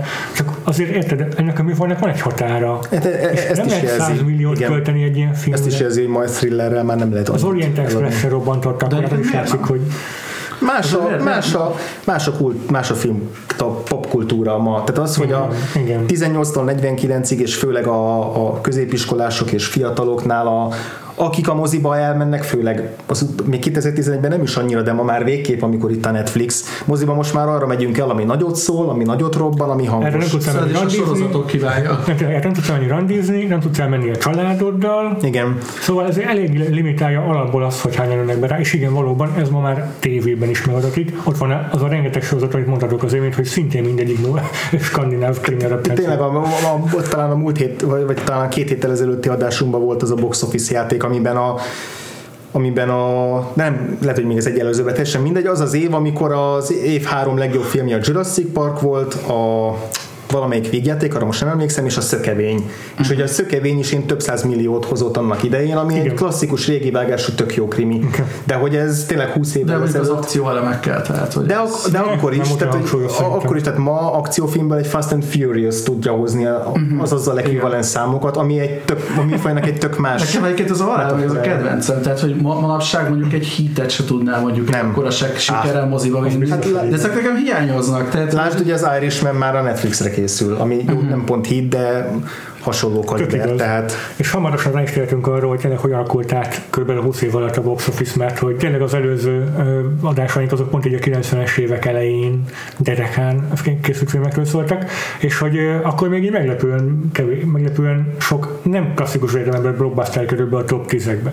De mielőtt box office-ozunk, én még szeretnék a zenéről beszélni egy pár ja, ja, ja, igen, meg a főcímről, arról idefelé Igen. már beszéltünk a, a, az amerikai verziónak a Igen. főcíméről, ugye Igen. ezt is a Trent Reznor és Atticus Ross páros Igen. ö, szerezte. Ekkor már egy Oscar díjjal a zsebükben, vagy a, a, a social networkén meg is kapták a díjat És rögtön. ugye ez a, ez a főcím is ú- úgy született meg, hogy a Tim Miller nevű csávó, aki nem azonos a Deadpoolos Tim Millerrel, Tim Miller nevű csávóra bízták a, ennek a vizuáljának a megvalósítását, és akkor az volt a feladat, hogy így képzelje el, a, hogy a Lisbeth Salendernek milyenek lehetnek a rémálmai. És mondjon mondjuk egy száz ilyet, találjon ki száz ilyen vizuális ötletet, és akkor olyan, azt hiszem ilyen 50 ötletet hozott, azt leszűkítették 20 valamennyire, és utána kapott azt hiszem, ilyen kapott 8 hetet arra, hogy jó, akkor ebből most kivitelez nekünk egy ilyen pervers James Bond főcímet, és Aha. akkor ez lett, ez lett a végül. James Ez az ilyen, Bondos feeling az nagyon átjött. Nekem tudjátok mi? Nekem a- az HBO-nak az új, új hullámos főcím. az ilyen True detektíves izé, True Detective Westworld, ez mind, mind ezt, ezt majmolja szerintem. Ez az elég harsány. Szerintem de a már, de már egyébként a az- Hannibal is erre A Hannibal haj, az Nagyon Hannibalnak a igaz, nagyon, ezek a igaz. sziluettek, ilyen fémes, metálos, izé, Ja, Nem tudom, nekem nagyon nem illik a filmhez, viszont Ja. iszonyatosan tetszik önmagában a főcím. mint videóklip, meg a... Igen, igen.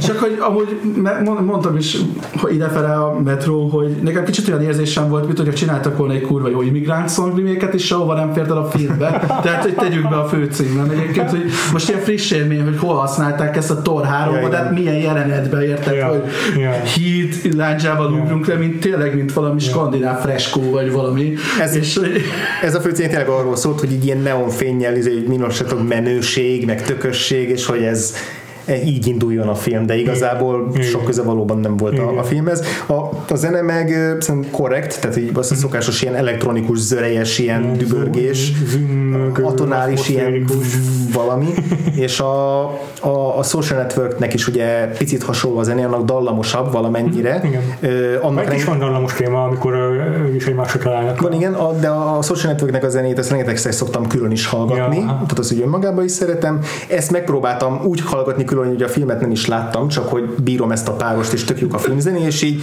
valami két és fél órás a filmzene is, mert van, hogy faltól falig van a, a zene ebben, tehát giga hosszú, több lemezes, és így 20 perc után kikapcsoltam, hogy ez élvezhetetlen. Aha. És nyilván ez nem ö, kötelessége egy filmzenének, hogy önmagában is élvezhető legyen, ez csak egy plusz dolog. Egy érdekes vagyok, ugye úgy dolgoznak klasszikus ismert, ismert dolog az kollaborációk a Fin- Fincherrel, hogy nem az adott jelenetre forgal, hogy az égyen a zenéket, hanem megvan a téma, tudják, miről fog szólni a film, és akkor csinálnak, és akkor tényleg tényleg albumokat. A Trenton az amúgy is ilyen, ilyen, Munkavániás, munkavániás, igen. a Ghost című Nine Inch nézem, ez az négy album, vagy album az négy lemezből áll, és hogy az, az is pont hasonló, ilyen, Igen. ilyen, ilyen atmoszférikus, ízörejes valami, és itt is ezt csinálja, hogy gondolom tényleg faltól felégítek az zeneket, és akkor rá, rá volt bízva Fincherre, meg a zenevágójára, Hogy hogy most mit használják fel. És amúgy mit gondoltok erről a, mert szerintem az elmúlt ilyen 5-10 év, megint csak, vagy a 2010-es években a nagy divatja ez az elektronikus zajzene, meg zörejzene, meg ambient zene, amit a Johan Johansson is csinált, amit a Fincherék csinálnak, amit Meg rengeteg horrorfilmben tűnik fel, tehát hogy Illetve hát a, Egyre az több- Alex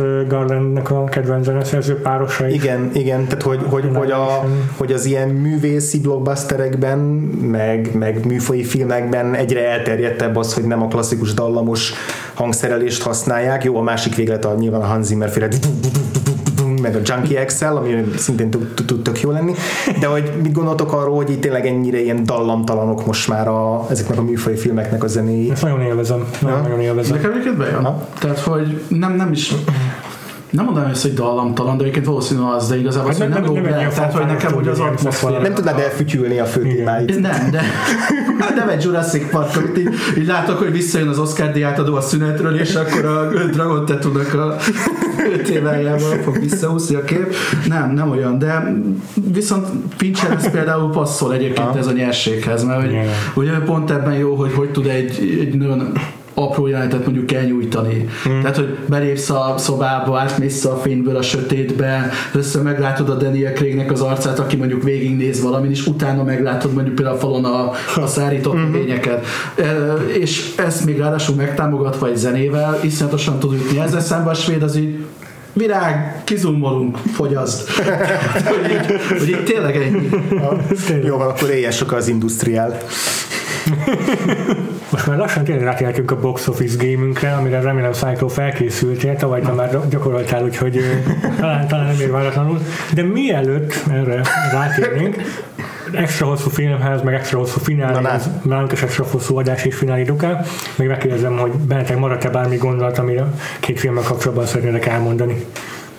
Hey, hey! Kimaradt valami, nem csak ennyi, hogy a, ne, nagyon imádtam a Rooney Maranek ezt a hey hey, van egy ilyen kis köszönés, talán kétszer használja Ja. a filmbe, de ennyi. Na, de tök jó, mert pont én is egy ilyen verbális manérre akarok kitérni, hogy egy- egyértelmű, hogy a film az amerikai nem a svédnek a remake mert nem az történik, hogy áthelyezik Amerikába, hogy mit tudom, hogy Minnesota-ba játszódik a történet, hanem Svédországban marad az egész, és mindenki svéd akcentussal beszél. Igen, igen. Kivéve Daniel Craig. Igen, aki azt mondta, hogy szarok bele, de konkrétan ezt mondta, hogy szarok bele, én nem fogok akcentussal beszélni, Teljesen ez megértem. baromság. És most nem értem, hogy azért, hogy a Stellan Skarsgård akcentusan legyen furcsa, akit bekasztingolnak egy egyébként amerikaiak a hemzsegő filmbe. De Stellan Skarsgårdnak alapvetően nem fura a haszakcentus, ő, ő Ja. már tud úgy beszélni. Ez az egész hogy a feliratok is svédek, de hogy a- tehát az utcán meg mindenütt, de egyébként Igen, Rendesen az a könyvnek az adaptációja egy az évben teljesen százszerzalékosan Igen. hűen, csak amerikai, meg angol színészekkel. Igen, és az, az oké, tehát így ré- régen még, ami, amit is így berzengettem mindig, hogyha így külföldi helyszínen játszódó külföldi szereplők angolul beszélnek. Én a sense is, amikor elkezdődött, akkor nagyon idegesített az, hogy a különböző nemzetiségű szereplők mind angolul beszélnek. Aztán ezt már elengedtem, ez, már, ez most már nem szokott zavarni.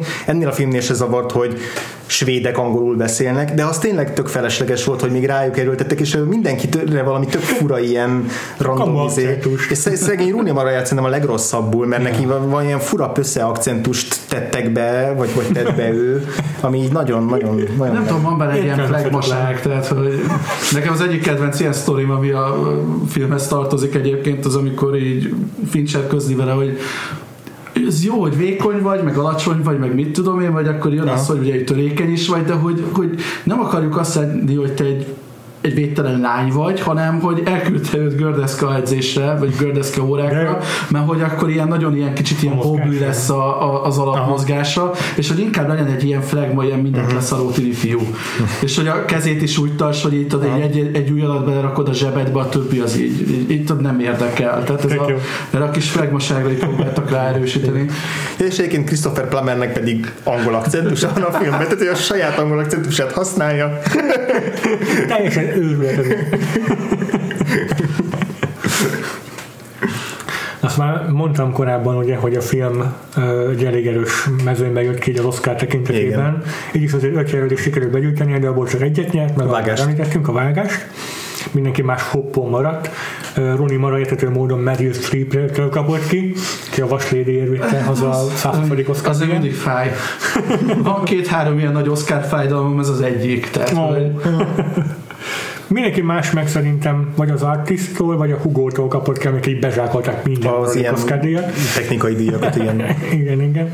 Ugye Jeff Cronenberg is a Hugo miatt kapott ki Robert Richardson-tól, hangkeverés, hangszerkesztés szintén Hugo-nak mentek, azt hiszem, hogy lehet, hogy pont az Artistnak, de no. mindegy, mindegy díjat ők ketten vitték el. Box Office-ban pedig még a nyitó végén csak csipte az első helyet, és elárulom azt is nektek, hogy a finálé az évvégi top listában is azt hiszem a 28. helyen végzett a 2011-es mezőnyből a Girl with a Dragon. De mondjuk így évvégén, de azért az nem annyira rossz teljesítmény, hogy évvégén debütált. Persze, egyébként, igen, egyébként igen, majd akkor már így a Hollywood már nagyon ráhelyezett erre a karácsonyi premier dátumra, már nem, nem, nem, nem minden nyáron debütált és mhm. brutális mm. mezőnyben indult el. Rá is térhetünk erre rögtön, mert a konkrét karácsonyi hétvégén jelent meg a, ez a egyébként egyáltalán családi film. Ö... Pont a szentestéhez való, nem? De egyébként a film is karácsonykor játsz, mármint, hogy karácsony a igen, a, két hát, az nagyobb jelenet, igen. Is, van, ugye konkrétan egy karácsonyi vacsoráról szólítják el a, a, az újságírót is, úgyhogy mm-hmm. ez, egy, ez egy, ugyanúgy a Die Hard, ez is egy karácsonyi film. Azt még segítek nektek az első hét megfejtésével előre árulom nektek, hogy ezen az egy filmen kívül további négy premier volt. Aha. Csak ezen az egy hétvégén, és még kettő, ami, már, ami csak a második, sőt, még három, ami csak a második hetében volt. Durva. Aha. Úgyhogy, úgyhogy elég, elég durva volt ez a Gyorsan váltották Nem csoda, hogy ez, igen, nem sikerült az első helyet sem elcsípnia. A tizediket azt, hát mit mondjak róla, nem biztos, hogy érdemes róla túl sok időt beszélgetni. Hmm. Négy főszereplője Jason Segel, Amy Adams még a nagy drámai szerepei előtt, Chris Cooper és Rashida Jones és egyébként nem ők a főszereplők, hanem ők csak az emberi főszereplők közös segítek. Muppets? Muppets. Vagyis a Muppetnek valamelyik. Igen, igen The Muppets, The Muppets. ez valóban a, a alcím nélküli film. És ez csak a tizedik volt. Ez, ez a tizedik volt, de akkor ezt mondom, ez csak a, ja, a nyitó hétvégi, és ez már igen ötödik hete, szóval ez a legrégebb óta a top listán lévő film egyébként. A következő helyezettünk rögtön nyitó hétvége, viszont ezzel kapcsolatban semmit nem tudok nektek mondani, és eladom a címét, mert az a cím, hogy The Darkest Hour, és nem, nem Kiről nagyon hamar elkezdte a kampányolást az Oscarért. Igen. Erről nem is írtam fel semmi, mert hogy senki, szerintem nem is tudunk a létezéséről. Biztos valami krimi. Lehet, valami science fiction, science fiction? thriller, Ah, whatever. Igen, whatever. Nyolcadik helyen egy ensemble végjáték, uh-huh. sok-sok főszereplővel Richard Curtis nyomában, de hát nyomában se ér. Uh-huh. Ez valamelyik ilyen ünnepre kihegyezett... Uh, hát ugye, ott az éjszak. Ah, New Year's Day, vagy... Az, az, az, az. Ugye? Igen, az, igen, New Year's Eve, de az New Year's Eve, igen. Igen. Tudom, hogy vannak ezek, és mindig borzalmas állítólag. Mindegyik borzalmas állítólag, és így tudom, egyébként, ha érdekel valakit, Sarah Jessica Parker, Michelle Pfeiffer, Halle Berry, Robert De Niro vannak benne többek közt. Nem adta, de... Hetedik helyen olyan rendező van, egy olyan filmrendező van, aki ezen a top listán, tehát ebben a nyitó hétvégi top 10-ben duplázik. Spielberg. Mindig, ha valaki Mindig duplázik, Spielberg. akkor csak Spielberg. És lehet. akkor ez a Tintin. Mm, Cyclo egy tippet esetleg? 2011. A másik opció az a... Várok. Hagyom el a jó, jó, okay. Passzolok. Na. A, a Warhorse volt az egyik filmje, az egész biztos. Warhorse. És az, az is kurva sikeres film volt. Az is nagyon nagy siker volt, de valóban ez a hetedik helyen, Aha. a Warhorse. Aha. újabb hmm. karácsonyi premier, Benedict Cumberbatch, Tom Hiddleston, hmm. azért sokan beültek rá, azt hiszem. No, a következő helyen újabb premier film. Egy olyan premier film, amely Scarlett Johansson, Matt Damonnak a vehicle a rendező olyas valaki, aki a Versusban idén, ebben az évadban uh, kerül elő, uh-huh. és uh, én nem láttam, de azt tudom, hogy Jimmy Kimmel imád vele viccelődni az Oscar gálákon a filmen. Hmm könnyedebb az az, hogy valamelyik Woody Allen filmben voltam eddig. Ez egy olyan film, amely ha nem viccelődne vele Jimmy Kimmel Oscar jalákon, akkor kollektívan töltődött volna az emberiség emlékezetéből. Én, én még bírtam egyébként ezeket a Scarlett Johansson-os Woody Allen filmeket, nekem az ugrana be, hogy az körülbelül az volt ennyi ideje. De, de Matt Damon nem. nem volt Woody Allen film, nem. meg, meg nem rémlik. Vagy három, három, vagy a Vicky Kristina Varsala biztos nem, a Matchpointban se, és a harmadikban Tudom, sem. Azt elmondom, hogy van idén Woody Allen film, de sokkal, sokkal lejjebb a listákon, és egyébként a Midnight in Paris az. Közben rájöttem, hogy micsoda. We a zoo! ne! Cameron Crowe-val. Tényleg, most így beugrik a Kimmel is. Úr is.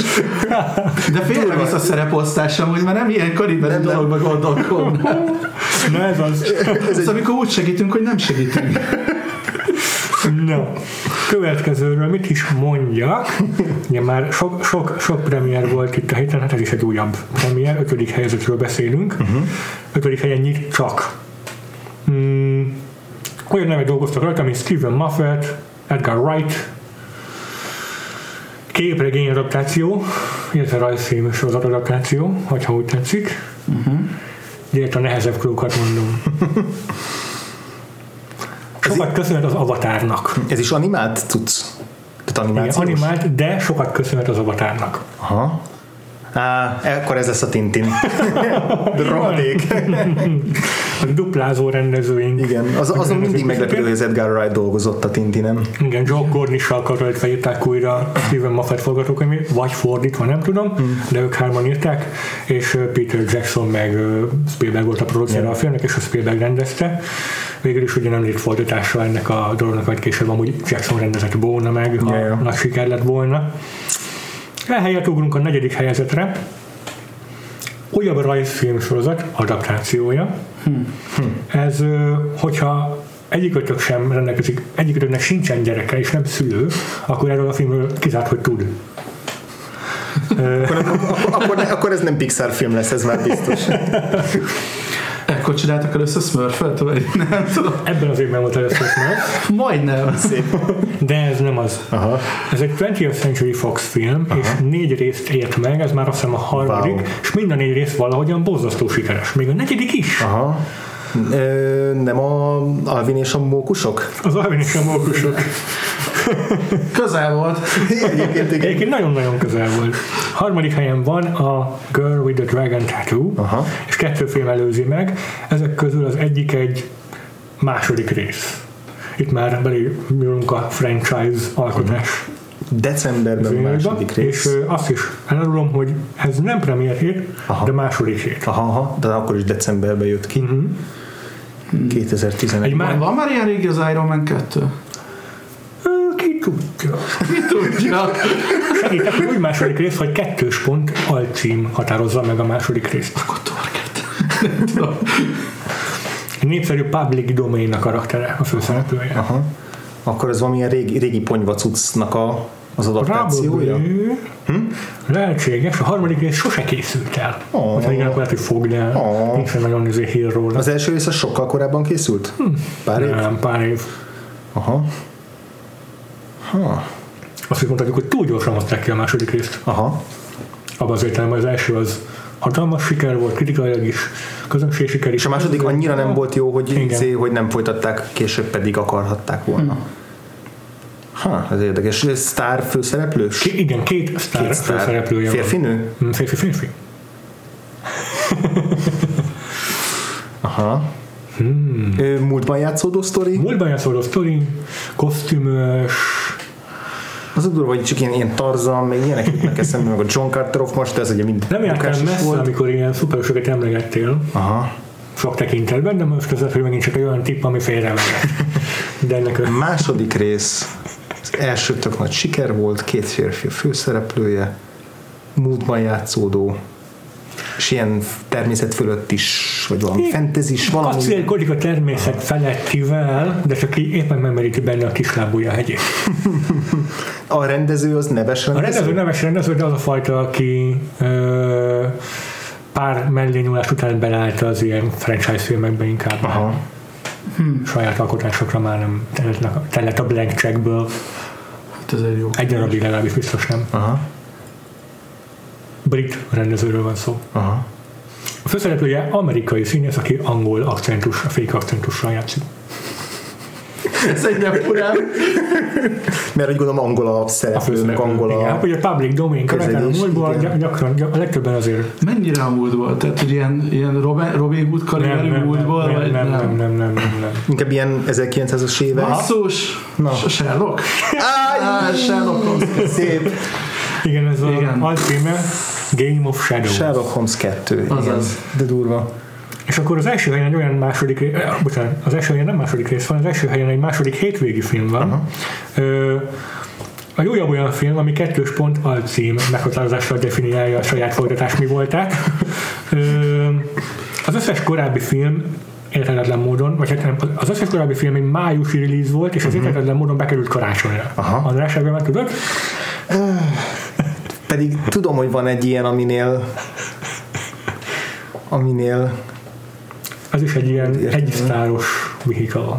Jó, a- persze a Sherlockban volt egy Mission Impossible negyedik rész. Igen, a, a Ghost, Protocol. Protocol. Igen, igen. Rengeteg tippet tudtam volna megönni, például, hogy Spielberg egyik követője a rendező. És ma is beszéltünk egy színészéről. bekerült karácsonyra, milyen jól teljesített. Igen, igen, igen. A másik fura, hogy nincs nagyon annyira sok klasszikus karácsonyi film a listán. Mondhatni. Igen. Hát ja, gyakorlatilag csak ez a New Year's Eve, az se karácsonyi téma, csak nagyon közel áll, de Igen. gyakorlatilag semmi. Az ilyen családi klasszikus film. Muppets az ilyen családias, végül is.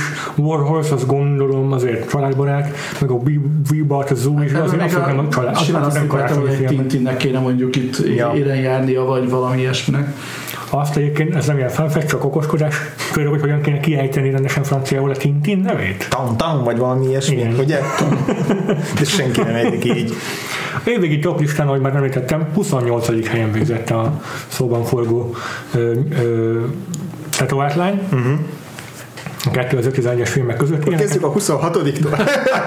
és csak így érdekességekre Persze. árulom el, hogy ilyen- ilyeneket hagyott maga mögött, mint Cowboys and Aliens, Uh, Crazy Stupid Love, Green Hornet, és a Muppets is, Real Steel, Warhorse, The Descendants, Limitless, Contagion, Moneyball, Midnight in Paris. Ezekből Ami- az egy ami- Crazy Stupid Love meglepett, hogy az alacsonyabban teljesített. Nekem a Muppets is. Na. Engem is, ezek mind megleptek. Arra úgy emlékszem, ez pedig siker volt. A Cowboys néz nem lepett meg. Nem, kicsit meglepett. Amik, amiket, amiket nem tudott ö, leelőzni, azok a Green Lantern, az Alvin és a Mókusok. Mondtam, hogy megdöbbentően sikeres franchise. Smurf, a már említett törpék, mopikékek. Pikék. Van egy olyan szuperhős film, ami megdöbbentően szarul végzett 17. helyen az X-Men First Class. Itt volt a Bridesmaids, volt egy 12. helyen egy egy olyan film, hogy most nem arról kell, mert túl sok segítség lenne a top 10-hez, Aha. és 11. helyen egy Rise of the Planet of the Apes. Aha. No, top 10, évvégi top 10. Pedig az, ezek már ős filmek Jó. voltak. Vajon akkor miért? Azt elárulom, hogy itt aztán tényleg Blockbuster, blockbuster a 20, 20 évvel ezelőtti toplistákkal nincs egy darab ilyen kilógó Krimicke. Harrison Ford vagy akárkivel, csak blog, nincs is első rész.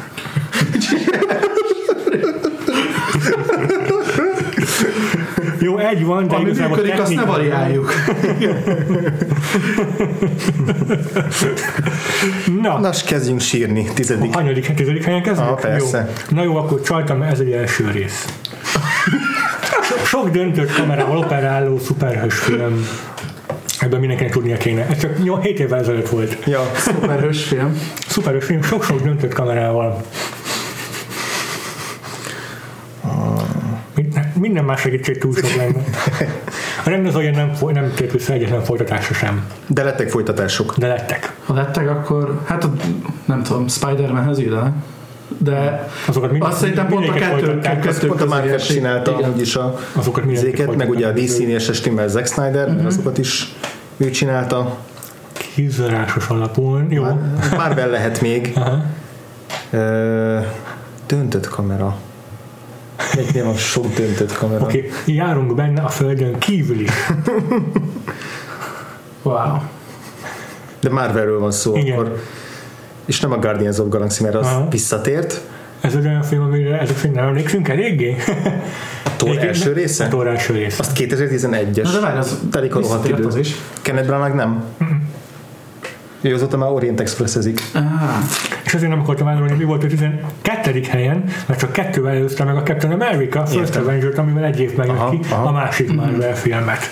Úgyhogy így most már elárultam, mert nincsen több Marvel a top listában. Meglepően rossz eredmény az egy Marvel stúdiótól. Jó, még a gyerekcipőben voltak ekkor. Ja, ja. És akkor mégis a Thor se teljesen első rész, hiszen ott volt előtte egy csomó másik Marvel film, ezért De attól még a trilógiáján belül első, viszont a többi tényleg nem. Tényleg egyik se első rész. Na, csapassuk. Az is ritka, hogy valami második rész legyen. De ugye Szóval van kilenc film, ami franchise film, de nem Marvel. Igen, biztos, hogy, van, biztos, hogy van közte valamelyik Harry Potter, kezdjük a kilencedikkel, szerintem. Pixar is, de És kezdjük akkor a igen, hogy 9 legyen verseny feelingetek szerintem, yeah. segítsetek egymásnak. 9. helyen egy második Közös rész van. Pixar? Milyen Pixar? 9. helyen második rész van, és már beszéltem róla az előbbi top listában, úgyhogy túl sok segítséget nem tudok adni. Sherlock Holmes 2. Sherlock Holmes 2, igen. Azért a, igen, a helyezés az úgy meghatározza, hogy mégis miről lehet szó. 8. helyen egy olyan film van, amely egy animációs filmtrilógia második és egyben a legrosszabb része. Cars 2. Igen. Na, hetedik helyen ez nem második rész, hanem későbbi. későbbi, és már beszéltünk róla. Aha. És szerintem meglepően rossz helyezést ért el, bár mégis ha belegondolunk, ez egy olyan franchise, ami nem tudom én, egyik évről a másikra követi a filmeket, hanem az ők kivárnak ezzel a franchise-zal. Már úgy jó pár évtizede megy, jönnek néha Ricky részei, most már egyre sűrűbb benne az elén, azért úgy nem siették el. Mm. És az embereknek nincs meg az a franchise feeling ezzel kapcsolatban, mi azt is mondhatjuk, hogy tulajdonképpen ez egy önálló film, vagy eredeti film, gyakorlatilag minden epizód így rebootolja. Ez a Mission Impossible? Igen. Na, a hatodik az már egy klasszikus értelemben bivaerős franchise, tolják ki a filmeket két évente. Ez pont az a rész volt, amely úgy döntött a stúdió, hogy most megújítja a franchise-t, így a, így a közepén már ennek a, ennek a szériának. Man of Steel. Nem. Nem. rendesen, rendesen folytatják a korábbi filmeket ugyanazzal a szereplőgárdával, csak behoznak pár újabb hangsúlyos szereplőt. Addigra már kezdett kicsi vonaglani a franchise, most ezzel új, új lendület, új lendülettel szágolt tovább a box office autópályáján. Gyönyörű met- metaforákat használsz. És akkor azt mondod, hogy ez, ez is többedik rész. Sőt, így az egész, igen, a többedik rész, az egész, a tematikáját is így újra gondolják a, a, a, a, a filmszériának. Tehát így az alap felállást is, me- nem a felállás, hanem ugye az alap koncepciót újra gondolják. Maradunk ugyanazon a ö, kiindulási ponton, csak hogy más a műfaj. Valamelyiken autós Fast and Furious akár négy, Na, hanyas? Öt. Igen, az öt volt a nagy megújító dolog, amikor behozták a Dwayne The Rock Johnson, mindenki örömére, hogy újító dolog. egy filmben játszik a Vin Diesel, és a tesztoszteronok közé durrannak ki a Meg ugye ott, ott, van az a szem, hogy már olyan is van benne, aki már meghalt, de nem halt meg, de flashback, de nem flashback, és az időrend is teljesen És szar. család. A másik És újítás, hogy nem ilyen titkos autóversenyzés van benne, hanem rablás. Tehát, hogy ez a tök dolog, hogy ez most már ilyen heist Ja, movie. ja, igen. Következő film Negyedik? az, az ötödik, Ötödik. igen. Ö, 241 Segít. milliót hozott be sokadik részlétére, Aha. és ez, ez egy olyan folytatás, amit már nem vállalt el az eredeti filmek rendezője. Hmm. Nem tudom, kinek túl nagy segítség, de lehet, hogy túl nagy segítség, de akkor is megkockáztatom. A Chicago rendezőjét, hogy jött ez a folytatás. Rob Marshall. Várjál. Figyelj, Wikipédiáról idézek, jó, kihagytam nem, nem, az, hogy szerintem mindegyiket más rendezte, de mit ha Rob Marshall rendezett volna úgy Harry Potter? Nem, nem, az, az már David Yates vitte végig a végét. Azokat mindegyiket brit rendező rendezte, ha jól tudom. Ez Ö, érdekes, mert Rob Marshall, az, az későbbi, az az Into the Woods, meg az nem is többedik rész, és nem is lenne itt. Nem, elárulok egy, a Wikipédiából idézek, most direkt Jó. szerkesztve, tehát kiváltam a mondat közepén, de akkor is. Positive mentions were given on the running, running time for being much shorter than the previous two films. És az, Basszus, az első annyira kettő, rémlik de ő csinált az első kettőt is? Nem, ugye? Nem, Tehát ő nem azt mondom, hogy ő, ő, ő tért vissza, ő, bocsánat, ő átvette Ja, ő vette át valaki mástól. Igen, azt mondom.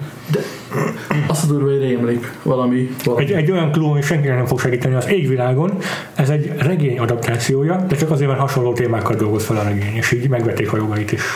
Aha. Átírtak mindenkit benne más szereplőre, egy-két szereplő maradt meg, meg az alapötlet. Az írója azt mondta, hogy a következő rész végül azért nem ők írták, mert a főszereplő úgy gondolta, hogy rosszat tenne a franchise-nak, hogyha hangsúlyos női főgonosza lenne. Mondván, hogy a másik ezzel párhuzamosan készülő filmében szintén az van. Főellensége nő volt. Egyébként ez egy elég rossz kifogás, és sokan eléggé keserű szájízzel távoztak a filmből emiatt.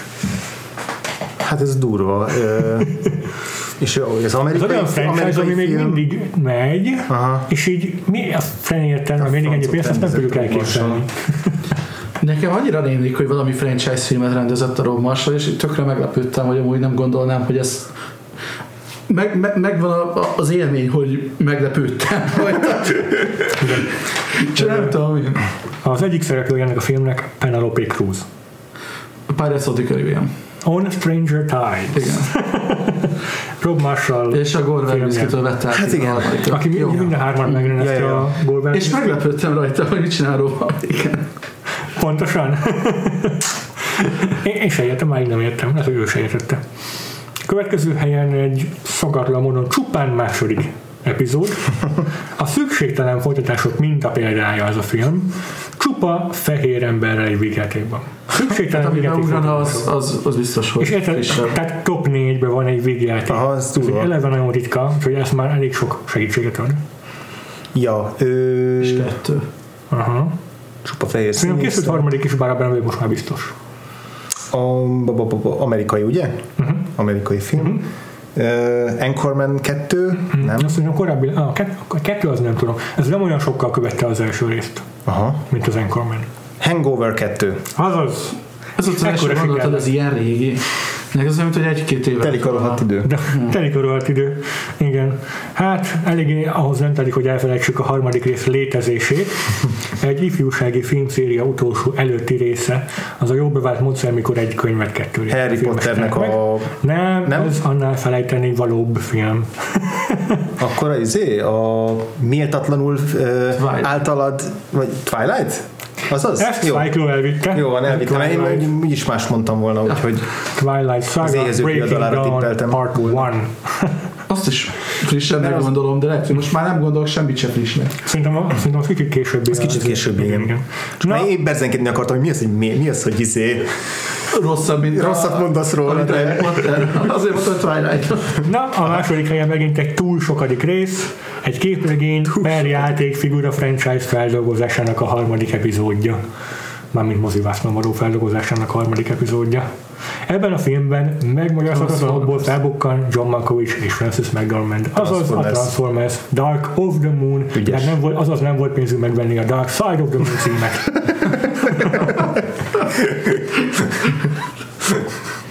Az első helyen pedig akkor már igazából kizásos alapon minek kell szerepelni, András? Harry Potter, Harry Potter és annak is a Legutolsó? utolsó, utolsó, utolsó Leges. leges, leges, leges, legutolsó. felvonása. Deathly Hallows Part 2 az 381 millióval tért haza Amerikában, 30 milliót ráverve a Transformersre. no, Ezzel ki is végeztük a toplistánkat. nagyszerű. Köszönöm mindenkinek a játékot, Hát köszönjük. és persze köszönöm, hogy eljöttél közénk, Cyclo. Na, én is köszönöm a meghívást. Szuper volt.